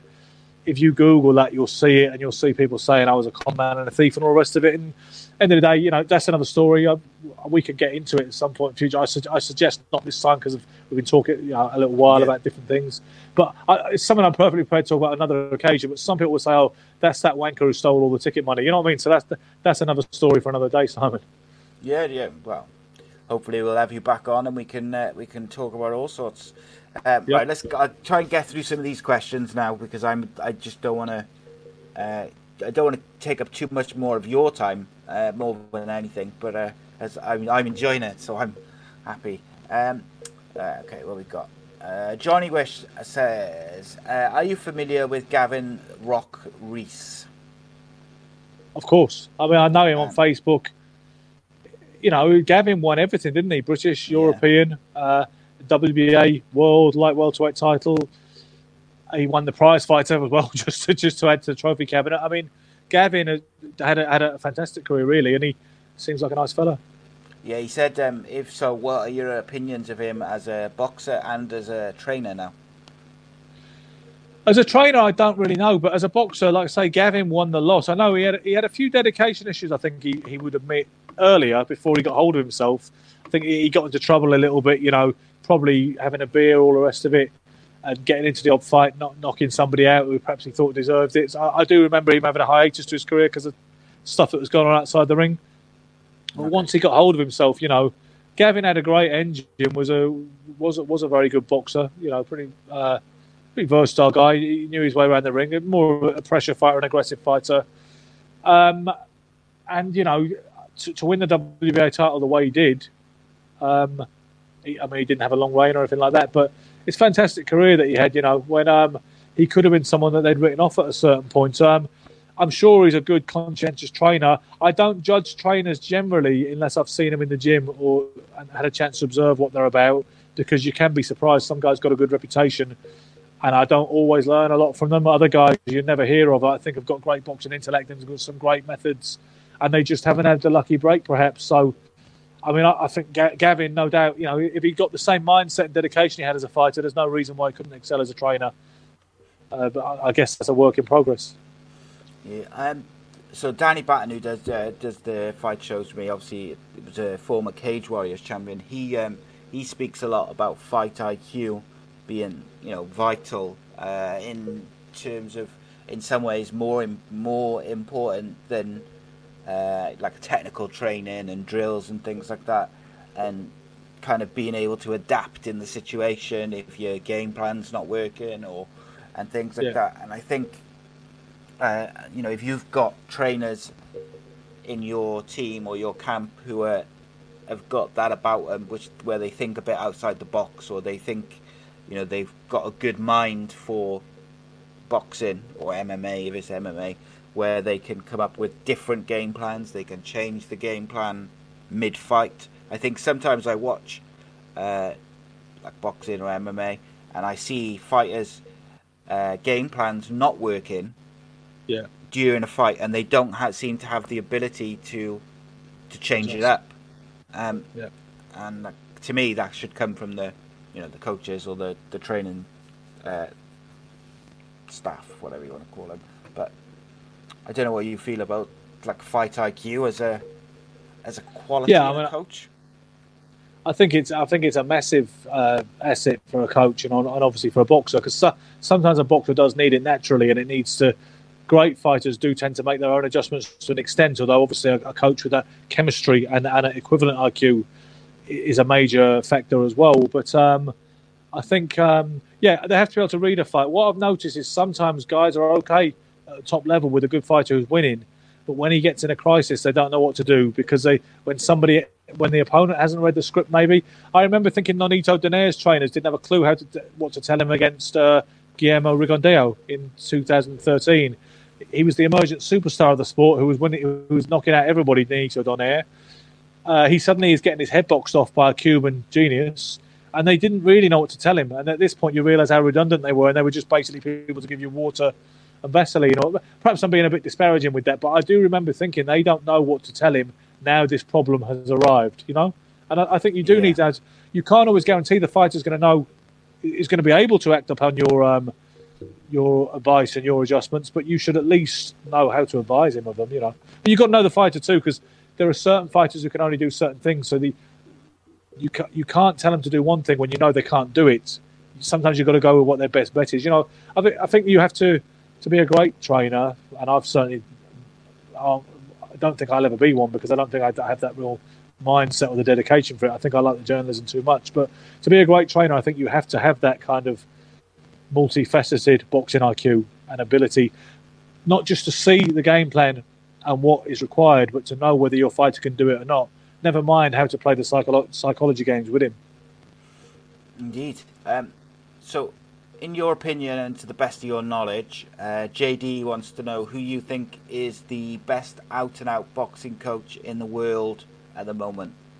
Uh, he says, uh, not necessarily a trainer, but an actual uh, out and out coach? It's very difficult, Simon, because I think trainers, there's a lot of mystique around the trainer's arts. And I think I always remember Angelo Dundee saying, I'm only as good as the guy in the stall. I also remember Freddie Roach saying, I didn't make 22 world champions when that was his total, which was a while ago. He said, 22 world champions made me. That is a major factor. At the end of the day, the fighter's the one who's got to go and do it. We should never forget that. But the best trainer in the world right now. Um, I mean, I think I think Freddie Roach, uh, I just mentioned, is, is a great trainer who's, who's got a proven CV. Uh, I think Jimmy Tibbs, as far as Britain concerns, I still think he's our greatest coach with the greatest body of work. If I was boxing, I would probably want Jimmy with me. Um, still, you know, from, from, a British angle, I think um, I think Freddie Roach probably takes some beating because some of the old, some of the some of his kind of contemporaries have, have, have passed away in the last several years, like Emmanuel Stewart. Um, who else is really good today? I mean, I think Ben Davison is a good coach. He's obviously a young coach coming up, yeah. but I think he's got a fantastic boxing IQ. and I think he will continue to excel and distinguish himself. Nacho Beristain uh, in the States is a good coach. But, but, uh, Vasyl Lomachenko's dad is good at training Vasyl Lomachenko, um, and he's probably a very good coach. I'm trying to think who else is. I'll come up with Beristain, Roach. Jimmy Tibbs is retired now, by the way. He just does a bit of cut work with the likes of Shane McGuigan. But okay. when he was but Jimmy Tibbs, when he was still active, was I would say was the Britain's greatest coach. Cool. And is there a coach which kind of springs to mind who can think outside the box, maybe not do the the kind of usual uh, training drills or usual tactics? Someone who just completely thinks differently to everyone else. Is there someone who springs I think to mind? It, I think it was Brendan Ingle when he was alive. You know, when he was active. Uh, that fantastic le- legacy created at Sheffield, which kind of started with Herol Bomber Graham and culminated with Prince Naseem Hamed. The Ingles, you know, the, if you ever get known for having your own style, your own blueprint, your own branding boxing, people people to this day still study the Ingles style, or they say, I think he'd be good with the Ingles because he's loose limbed and an orthodox and he's a switch hitter. I think he'd suit the Ingle methods, the Ingle style. So Brendan was absolutely an outside the box guy, you know. Um, I think uh, Howard Rainey, an old trainer who not everybody would have heard of, but he trained Colin McMillan most famously, Sweet to See.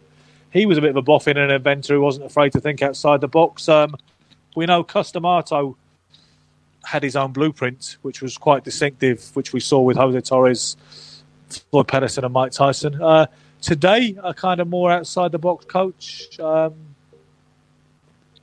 you know what? I like. I mean, I, some of these conditioners, um, like Mackie Shilstone, who was the guy who helped Michael Spinks put on 25 pounds of muscle to fight Larry Holmes in 1985.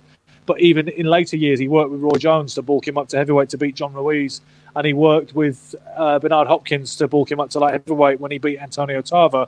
He seems a very interesting guy. You know, when he had a different take, some of those new methods he brought in using sprints.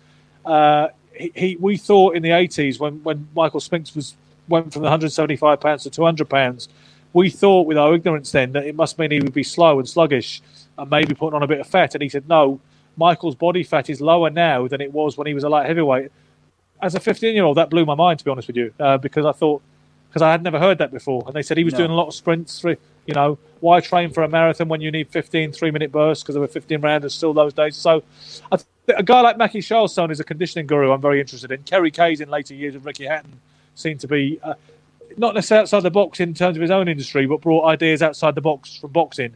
Yeah. Ricky, Ricky Hatton did a lot of weight training drank a hell of a lot of fluid and none of that old school rubbish about don't drink water like Chris Eubank would go without a drink for like a week and all that rubbish.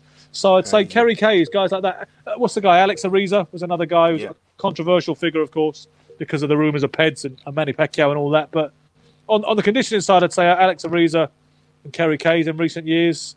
Uh, in the boxing side, I don't. I can't think of many Mavericks around on the boxing side today. I must admit. I think, but guys like Brendan Ingle certainly were. Cool. I like Not it. guys like him, just just Brendan on his own. Yeah, I know. I like it. I like it. Um, okay, so uh, there was that one which you sent me earlier, which was uh, someone said uh, they'd like to know at what point in your life boxing transformed from a hobby to an obsession. Just overnight, basically. Uh, but oh, certainly after the first training session, anyway, Simon. I mean, I was into it as a kid. I watched Muhammad Ali. That was my hero when I was a, a little boy. I had boxing gloves at the time, four ounce gloves. I used to spar with my dad, who'd get on his knees and spar. I've heard a few people tell a similar story. I guess dads generally, unless they are midgets, tend to have to do that if they want to spar with their infant sons. You know, so I guess I'm not the only one. Um, yeah, and um, but no, as soon as I went, I started boxing officially on January the eighth, nineteen eighty, at the inaugural night opening of Roxburgh House ABC Youth Club, Stroud. It was a new ABA club. They made a bit of a fuss of the launch of a new ABA club. They brought lots of officials down. They brought famous, notable boxers from the region. Most famous and well known was Peter Hanlon, who went on to captain the 1980 Olympic team as a featherweight, uh, was an ABA champion, a Commonwealth Games silver medal winner. I got to spar with Pete Hanlon that night for the cameras for the local papers, and there was a picture of me in the Gloucester Citizen and the Stroud News and Journal landing a left jab to Hanlon's stomach. And with the little bit of notoriety, uh, you know, that was my first. That was my first experience of coverage. I was hooked, to be honest with you. And from then on, I started reading books from at the library, uh, books that was bought for by you know parents and stuff, relatives. Yeah. And I became by the time I was 11, I was a kind of unassailable historian who, you know, people had started talking like Joe Louis and Jack Johnson, and I would pull rank, and they, and eventually, before before very long, they were saying, "Don't argue with him because he'll end up being right." It was it was harder then, you know. We didn't have Google. We did, you could, the annoying thing really then was you couldn't prove people are wrong unless you carried all these books with you. Yeah, like the, you know, you couldn't just tell them they were talking rubbish because you had to go home and get the book and bring it back. But I was, I was, I was, yeah, I was obsessed from the age of ten onwards. As soon as I went in that gym, really. Sam, I gotta say, like, it's incredible your your your boxing like knowledge, but also like your ability to like it's like a like an encyclopedia of boxing. Yeah, just to access it. Um, incredible memory. Um, so uh, Alan Jones of uh, Away Day Apparel asks. Uh, he said he'd like to hear you discuss the career of Joe Calzaghe. Uh, he keeps saying that uh, he came into the weight division of choice. Uh, you can only fight because I've been saying a lot recently where we've covered the Joe Calzaghe fights to to Alan as well. I've been saying you can only fight what's in front of you. Um, so like uh, that when he fought Roy Jones Jr., that was the Roy Jones Jr. that was in front of him. Same with Hopkins. Now, yeah. obviously, it could have been a different story if they had met earlier in their careers, but at that point, uh, Joe had to fight them as they were. Um, and Alan says, would Joe have beaten, you know, Eubank, Benn, Collins, Watson in their primes?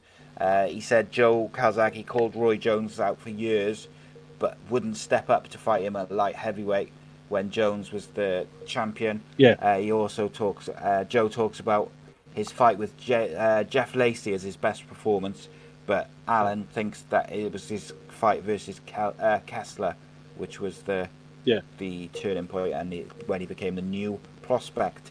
And he says, discuss. Yeah, I mean, I agree with him about Kessler because I think Kessler was a better fighter than Lacy. Lacy was very hyped up had a big reputation. They were calling him like you know they, they were likening him to a kind of Mike Tyson type figure. Mm. I think he was a little overrated as you know, but it was still a you know you give Joe major props for doing what he did to him. It was it was a beautiful performance. It was just so so aesthetically it was so fantastic. You know the, the skills and the the exhibitionism and the sheer glee. That was that was Joe's coming out party when he suddenly said, "This is what I can do, baby," and the whole world's going to take notice of oh, yeah. of the sheer manner of my mastery in that ring. You know, Joe was doing something I've never seen anybody do actually. When the guy is, a, uh, is, a, is an orthodox, he's a left hooker, right? So Lacy's trying the left hook, and Joe being a southpaw, so the left hook's near to his Joe's lead hand he was rolling underneath that left hook and hitting him with an with an uppercut on the chin. I could demonstrate this if I wasn't holding this selfie stick to keep the camera yeah. But yeah, um, it, it, was just amazing stuff that Joe was doing in there. And uh, but no, Kessler was a better, more solid fighter. I, th- I, do think that's a better win. The Hopkins win, I think, is a great win still because look what Hopkins achieved afterwards. You can't say Hopkins was washed up just because he was old because Hopkins is uh, an anomaly and a freak of nature. I'm not even going to say Hopkins was past his prime. You know what? Because I don't necessarily believe Hopkins was any more. I, I, don't think he was in his prime when, when, when, when Bernard fought Roy Jones. I think he was too green and too young, you know. So, uh, major props for the. It was an ugly fight with Hopkins and it was a close fight, but I do think Joe won it. I think he nicked it quite simply. Um, the Roy Jones fight was kind of meaningless, but it was, I guess, it was closure for Joe. You know, it was a bit of a sad spectacle from a, from a Jones point of view. I think Joe Joe's quite honest and says that he might not have beaten Roy Jones when he was really his zenith, but you know what? you can't write Joe off because he's a supreme competitor. He never lost.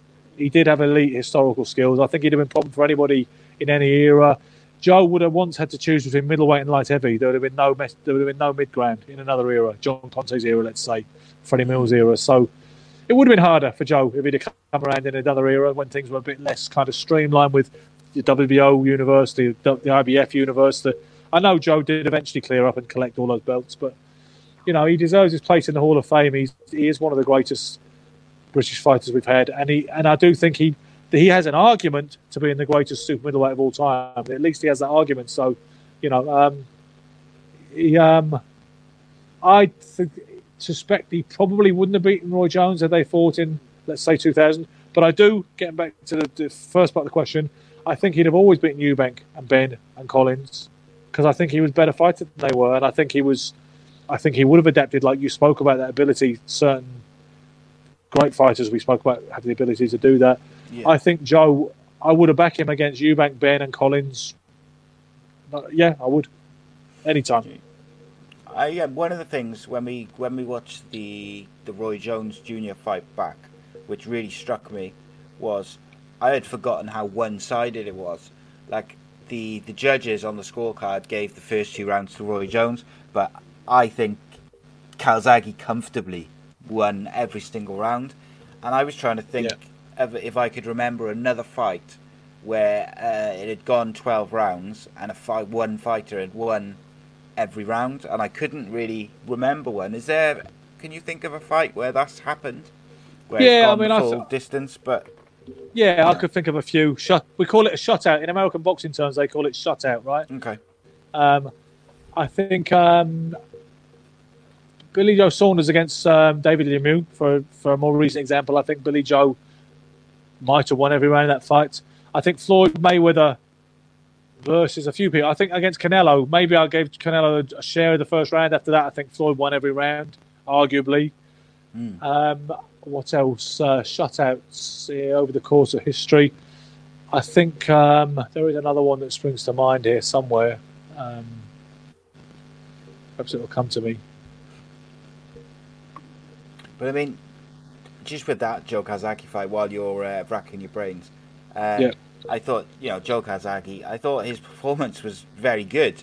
Uh, you know, he, you can only fight what's in front of you, like I said. Um, but did, did, did Joshua lose around to Ruiz? Second time? Maybe not. Check that. I don't know. It, it, it was in that kind of ballpark of 120, 108, wasn't it? I mean, it was. Yeah. He, like you say, I, would have to watch it again. You'd have to watch it again, but mm. it was approaching that kind of shutout. I think. Indeed. Uh, okay, what else we got? Uh, let's have a look. Uh, Neil Park asked on Facebook, uh, he wouldn't hear you talk about the out of control nature of manufactured manufactured fighters. Sorry. Or, did, or did he say fighters or belts? Uh, oh, sorry, manufactured manufactured champions. Yeah, yeah, exactly. Uh, meaning the championship status. Yeah, yeah. I mean, Neil knows me reasonably well on social media, whatever, but I think it has gotten out of control inevitably. I think we've got to a point. Quoting Bob Arum again, he once said that eventually they will destroy themselves. He said, "I hope there's, I hope there's ten world titles," and it, and, and he said the reason why is because I think they will ruin their credibility the more they uh, multiply and pr- pr- proliferate. So, uh, you know, I mean, initially I remember we thought it was ridiculous the advent of the IBF. There was a, we we gotten used in the early '80s to the to the WBA and WBC. We were kind of okay with that, although some of the old school veterans said it was ridiculous having more than one world champion. Then we got the IBF, which seemed very spurious at the time, particularly when they we saw the advent of the super middleweight division, which we thought was a division too many, whatnot. You know, we got used to it. The IBF became legitimized. The WBO seemed like the poor relation for a while, but then they gained ground. You know, guys like uh, Nigel Benn was the first WBO champion from Britain that I remember. Then you got a guy like Naseem Hamed who won the WBO belt and really helped to create this notion that it was a proper title. You got yeah. other guys like Barrera win it you know, and uh, and eventually you got to a point, certainly in the 21st century, when the WBO had as many quality title holders as the rest of them had. There's a traditional belief that the WBC is the best, but I think that's a load of nonsense. I think that's spurious now.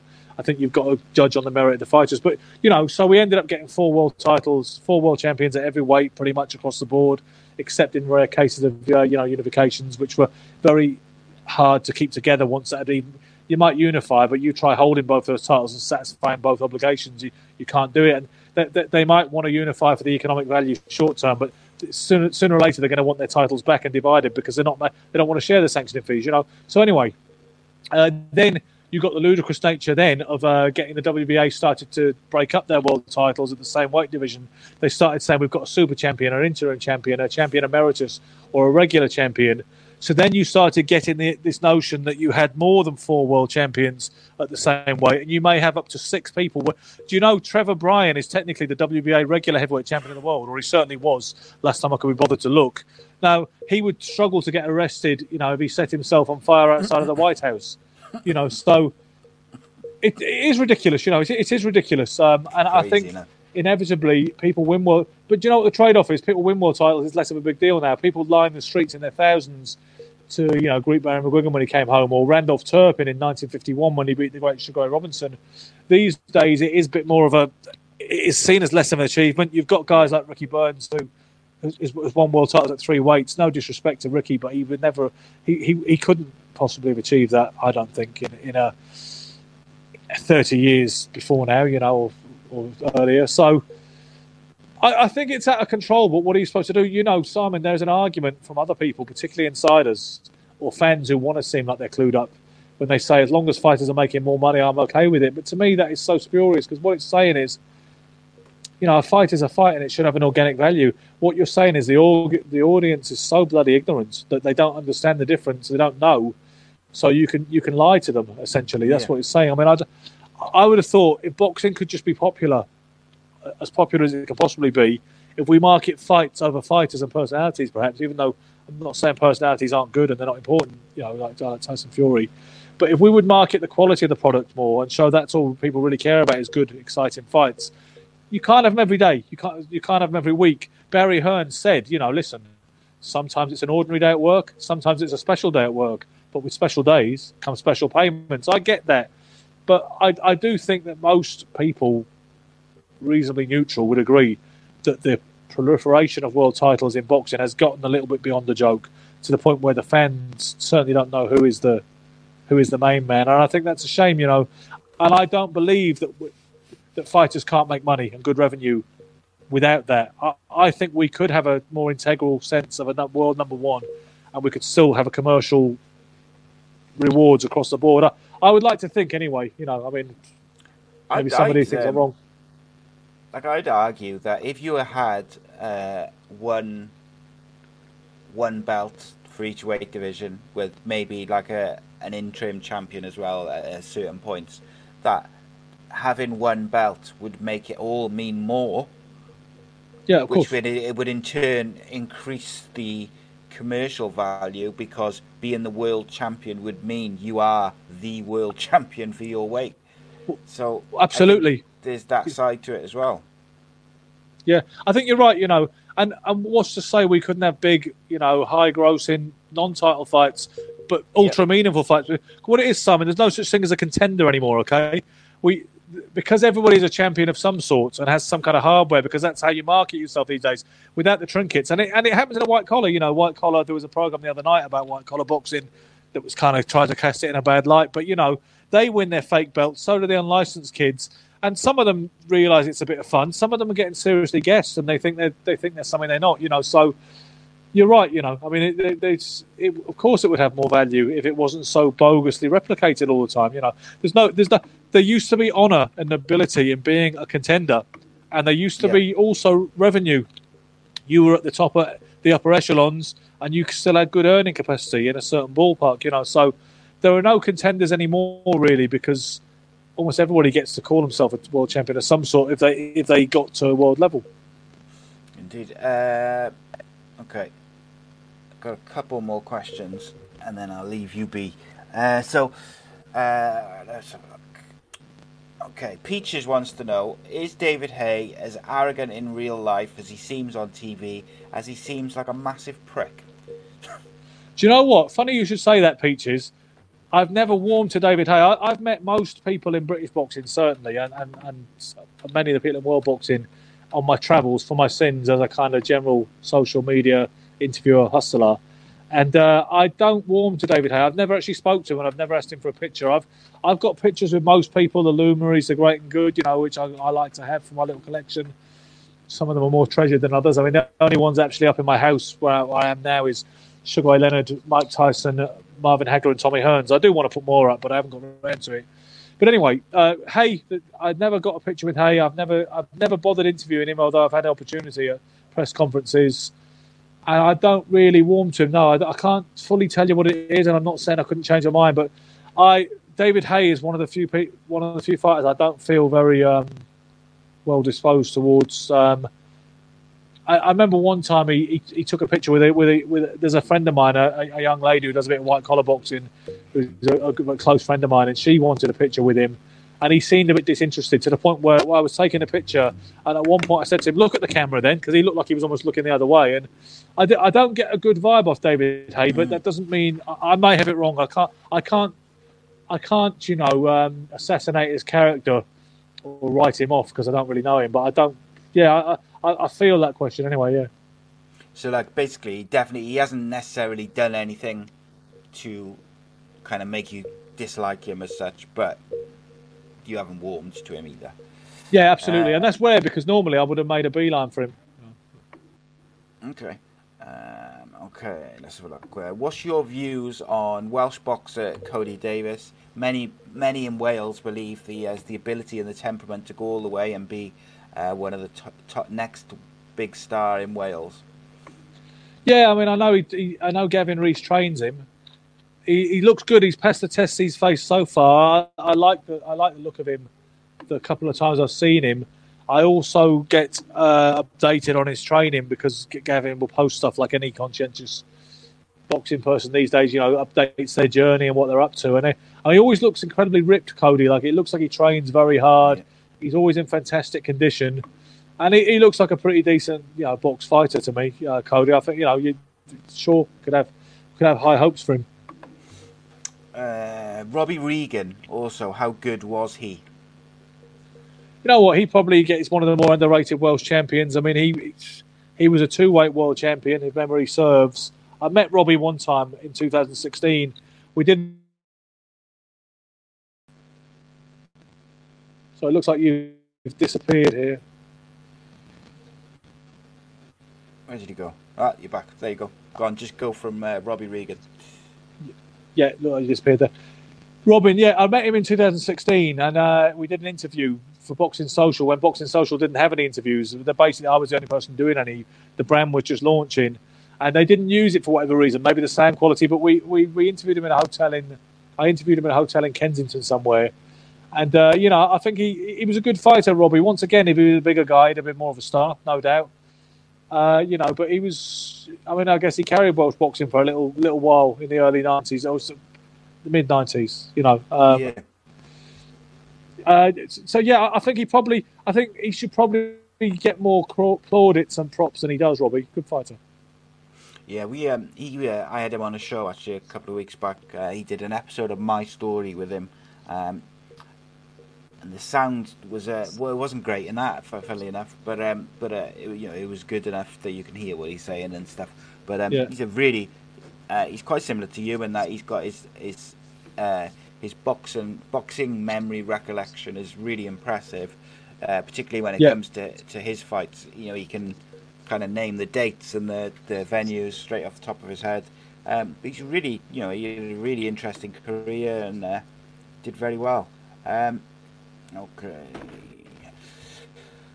Uh, uh, Gaz wants to know uh, how would you react or feel if a male fighter transitioned to be a female fighter uh, and went through all the process of like the legal side of it and the operations and things like this, uh, and then began fighting against women like uh, yeah, against female fighters? I think you'd have to have I think you'd have to have an issue with it, wouldn't you? Um, Alejandra Jimenez, the WBC, I believe, super middleweight female champion, was accused of that recently.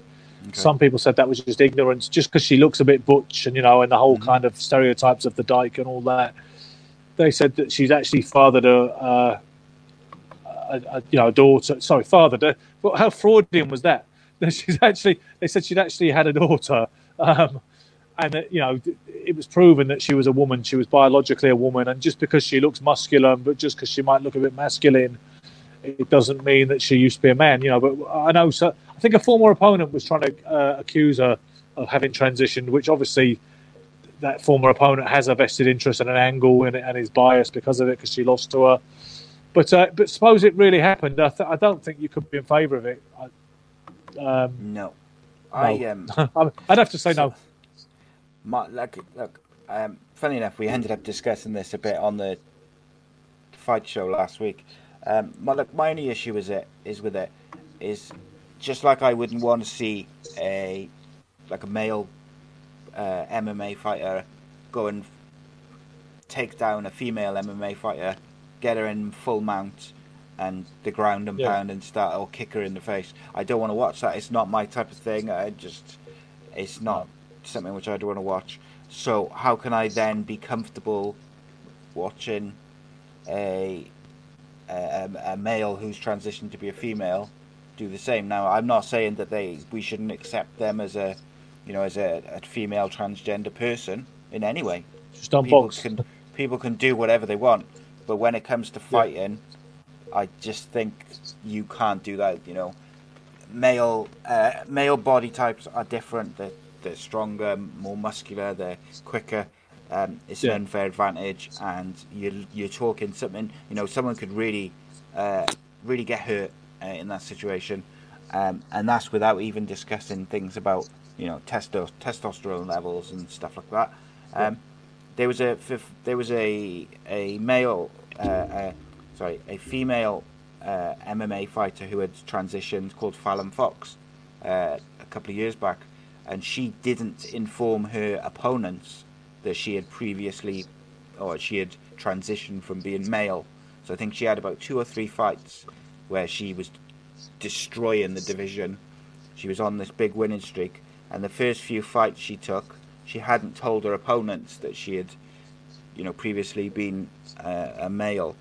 Um, and I like to me that's a that's that's a real real issue. Like you have to if there's It's a bit worse than not declaring your record, yeah. you know what I mean? Like, if there's female fighters who are happy to take that fight, then great. But you have to give them the opportunity to to make that informed decision.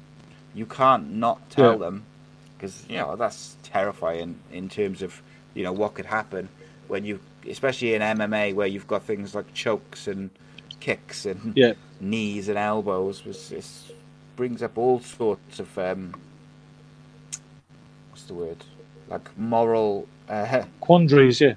yeah, yeah, it's it's a difficult one because I I don't care what people do with their lives, you know, if they can be whatever they want to be, no, but it doesn't mean that you know I want to see it in the in from a fighting point of view, just like I wouldn't want to see, you know, a husband beat up their wife or a girlfriend or whatever. It's- no, Okay, indeed.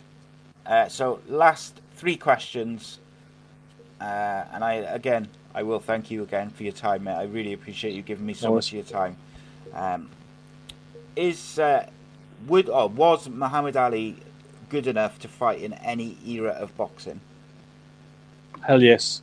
Uh, you know, interestingly, George Foreman once said, I could have been a fighter in any era, whereas Muhammad Ali couldn't. He said, because Ali needed to wait for boxing to get a little bit more civilized before his style would have worked. So, obviously, you know, George Foreman saw himself competing equitably in Jack Johnson or Jack Dempsey's era, which no doubt Big George absolutely could have done. But I think Ali could have done too. I think he did have a he had a revolutionary style to a degree, but it was informed by the likes of uh, you know Ray Robinson and even guys before him like Gene Tunney and uh, Billy Conn and Willie Pep had similar style, more similar styles than you might imagine to Ali's kind of jab and move approach. But no, Ali, I, I do think Ali was the greatest heavyweight of all time based on his uh, body of work, strength of his body of work, and I think he compares favourably head to head with any of them. So absolutely yes. Indeed. Um, and final final question: uh, Who are the most overrated and underrated underrated fighters on the current scene? Overrated and underrated. Okay. Um, overrated, underrated. Un- Who's overrated right now? I think um, I was going to say Errol Spence might might not be quite as good as some people think he is. To, to say overrated sounds disrespectful when it sounds Yeah. like it's coming from a kind of trolling angle. But uh, see, I would have said Errol Spence if he was flying high and things were normal.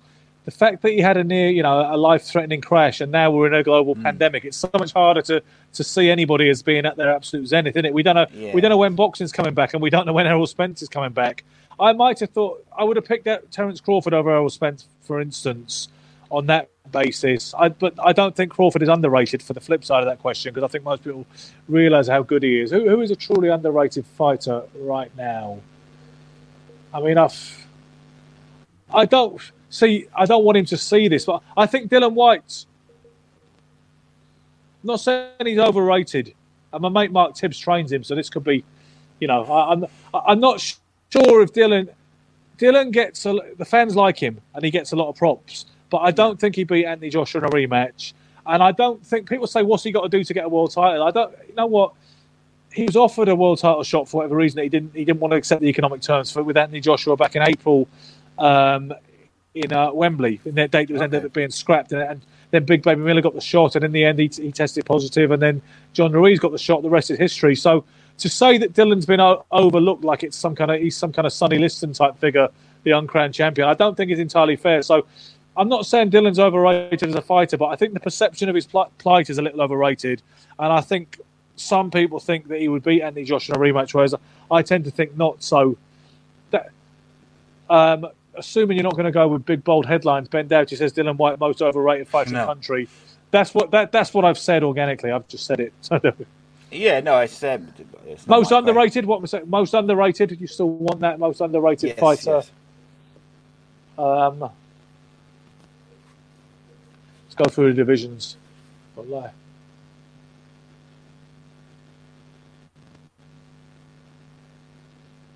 I w- you know what? I would have once said no, no, in in UA a little while ago, but I think he's getting the props now. You know, mm. um, top pepper. I mean, Vasyl Lomachenko gets plenty of props. Saul Canelo Alvarez gets plenty of props. When you think of the best fighters in the world, uh, Usyk gets plenty of props. So they're all really out there now. I would have said not Naoya Inoue, but I think he's rectified that. Nobody springs to mind to me who's chronically underrated right now, who should be getting those props, unless it might come to me afterwards. Okay, fair enough. Yeah, um, and that's uh, that's pretty much all the questions. There's a couple of questions which I didn't get to just because they were kind of either repeating something which we'd already talked about. Yeah. Um, so I apologise to anyone who feels that the if if I did miss anyone, send them to me again, and uh, I we'll will. Do it again. We'll do it again. I'm sure we'll have you back on. But uh, Ben, thank you so much for joining me, mate. I really appreciate it. Uh, tell Thanks, people where they can find you on uh, social media, YouTube, wherever, wherever yeah, you want them to go. Absolutely, I will do. And uh, yeah, I mean, it was nice. It was nice to break the ice in this way. And I, if if you, if you like to continue with some kind of dialogue, I'll be, I'll be well up for it. Yeah, yeah, cool. Yeah, I'm up for that. Awesome, mate. Um, so, guys, you can follow us uh, youtube.com slash Ace Podcast Nation. Uh, you can find the audio versions or all the usual places. Uh, we put out at least four shows a week at the moment. Some some weeks we're putting out five or six uh, because we've got so I've got a lot of shows backlogged and stuff. Uh, next week we've got the former lead singer of the Farm coming on. Uh, some footballers, ex Cardiff City players everything you need. Live football show every Monday, live comedy show every Friday, fight show every Wednesday, and uh, new shows every single Sunday. New guests, and uh, we will see you next time. Again, Ben, thank you ever so much for your time, mate. Thanks, mate. See you soon.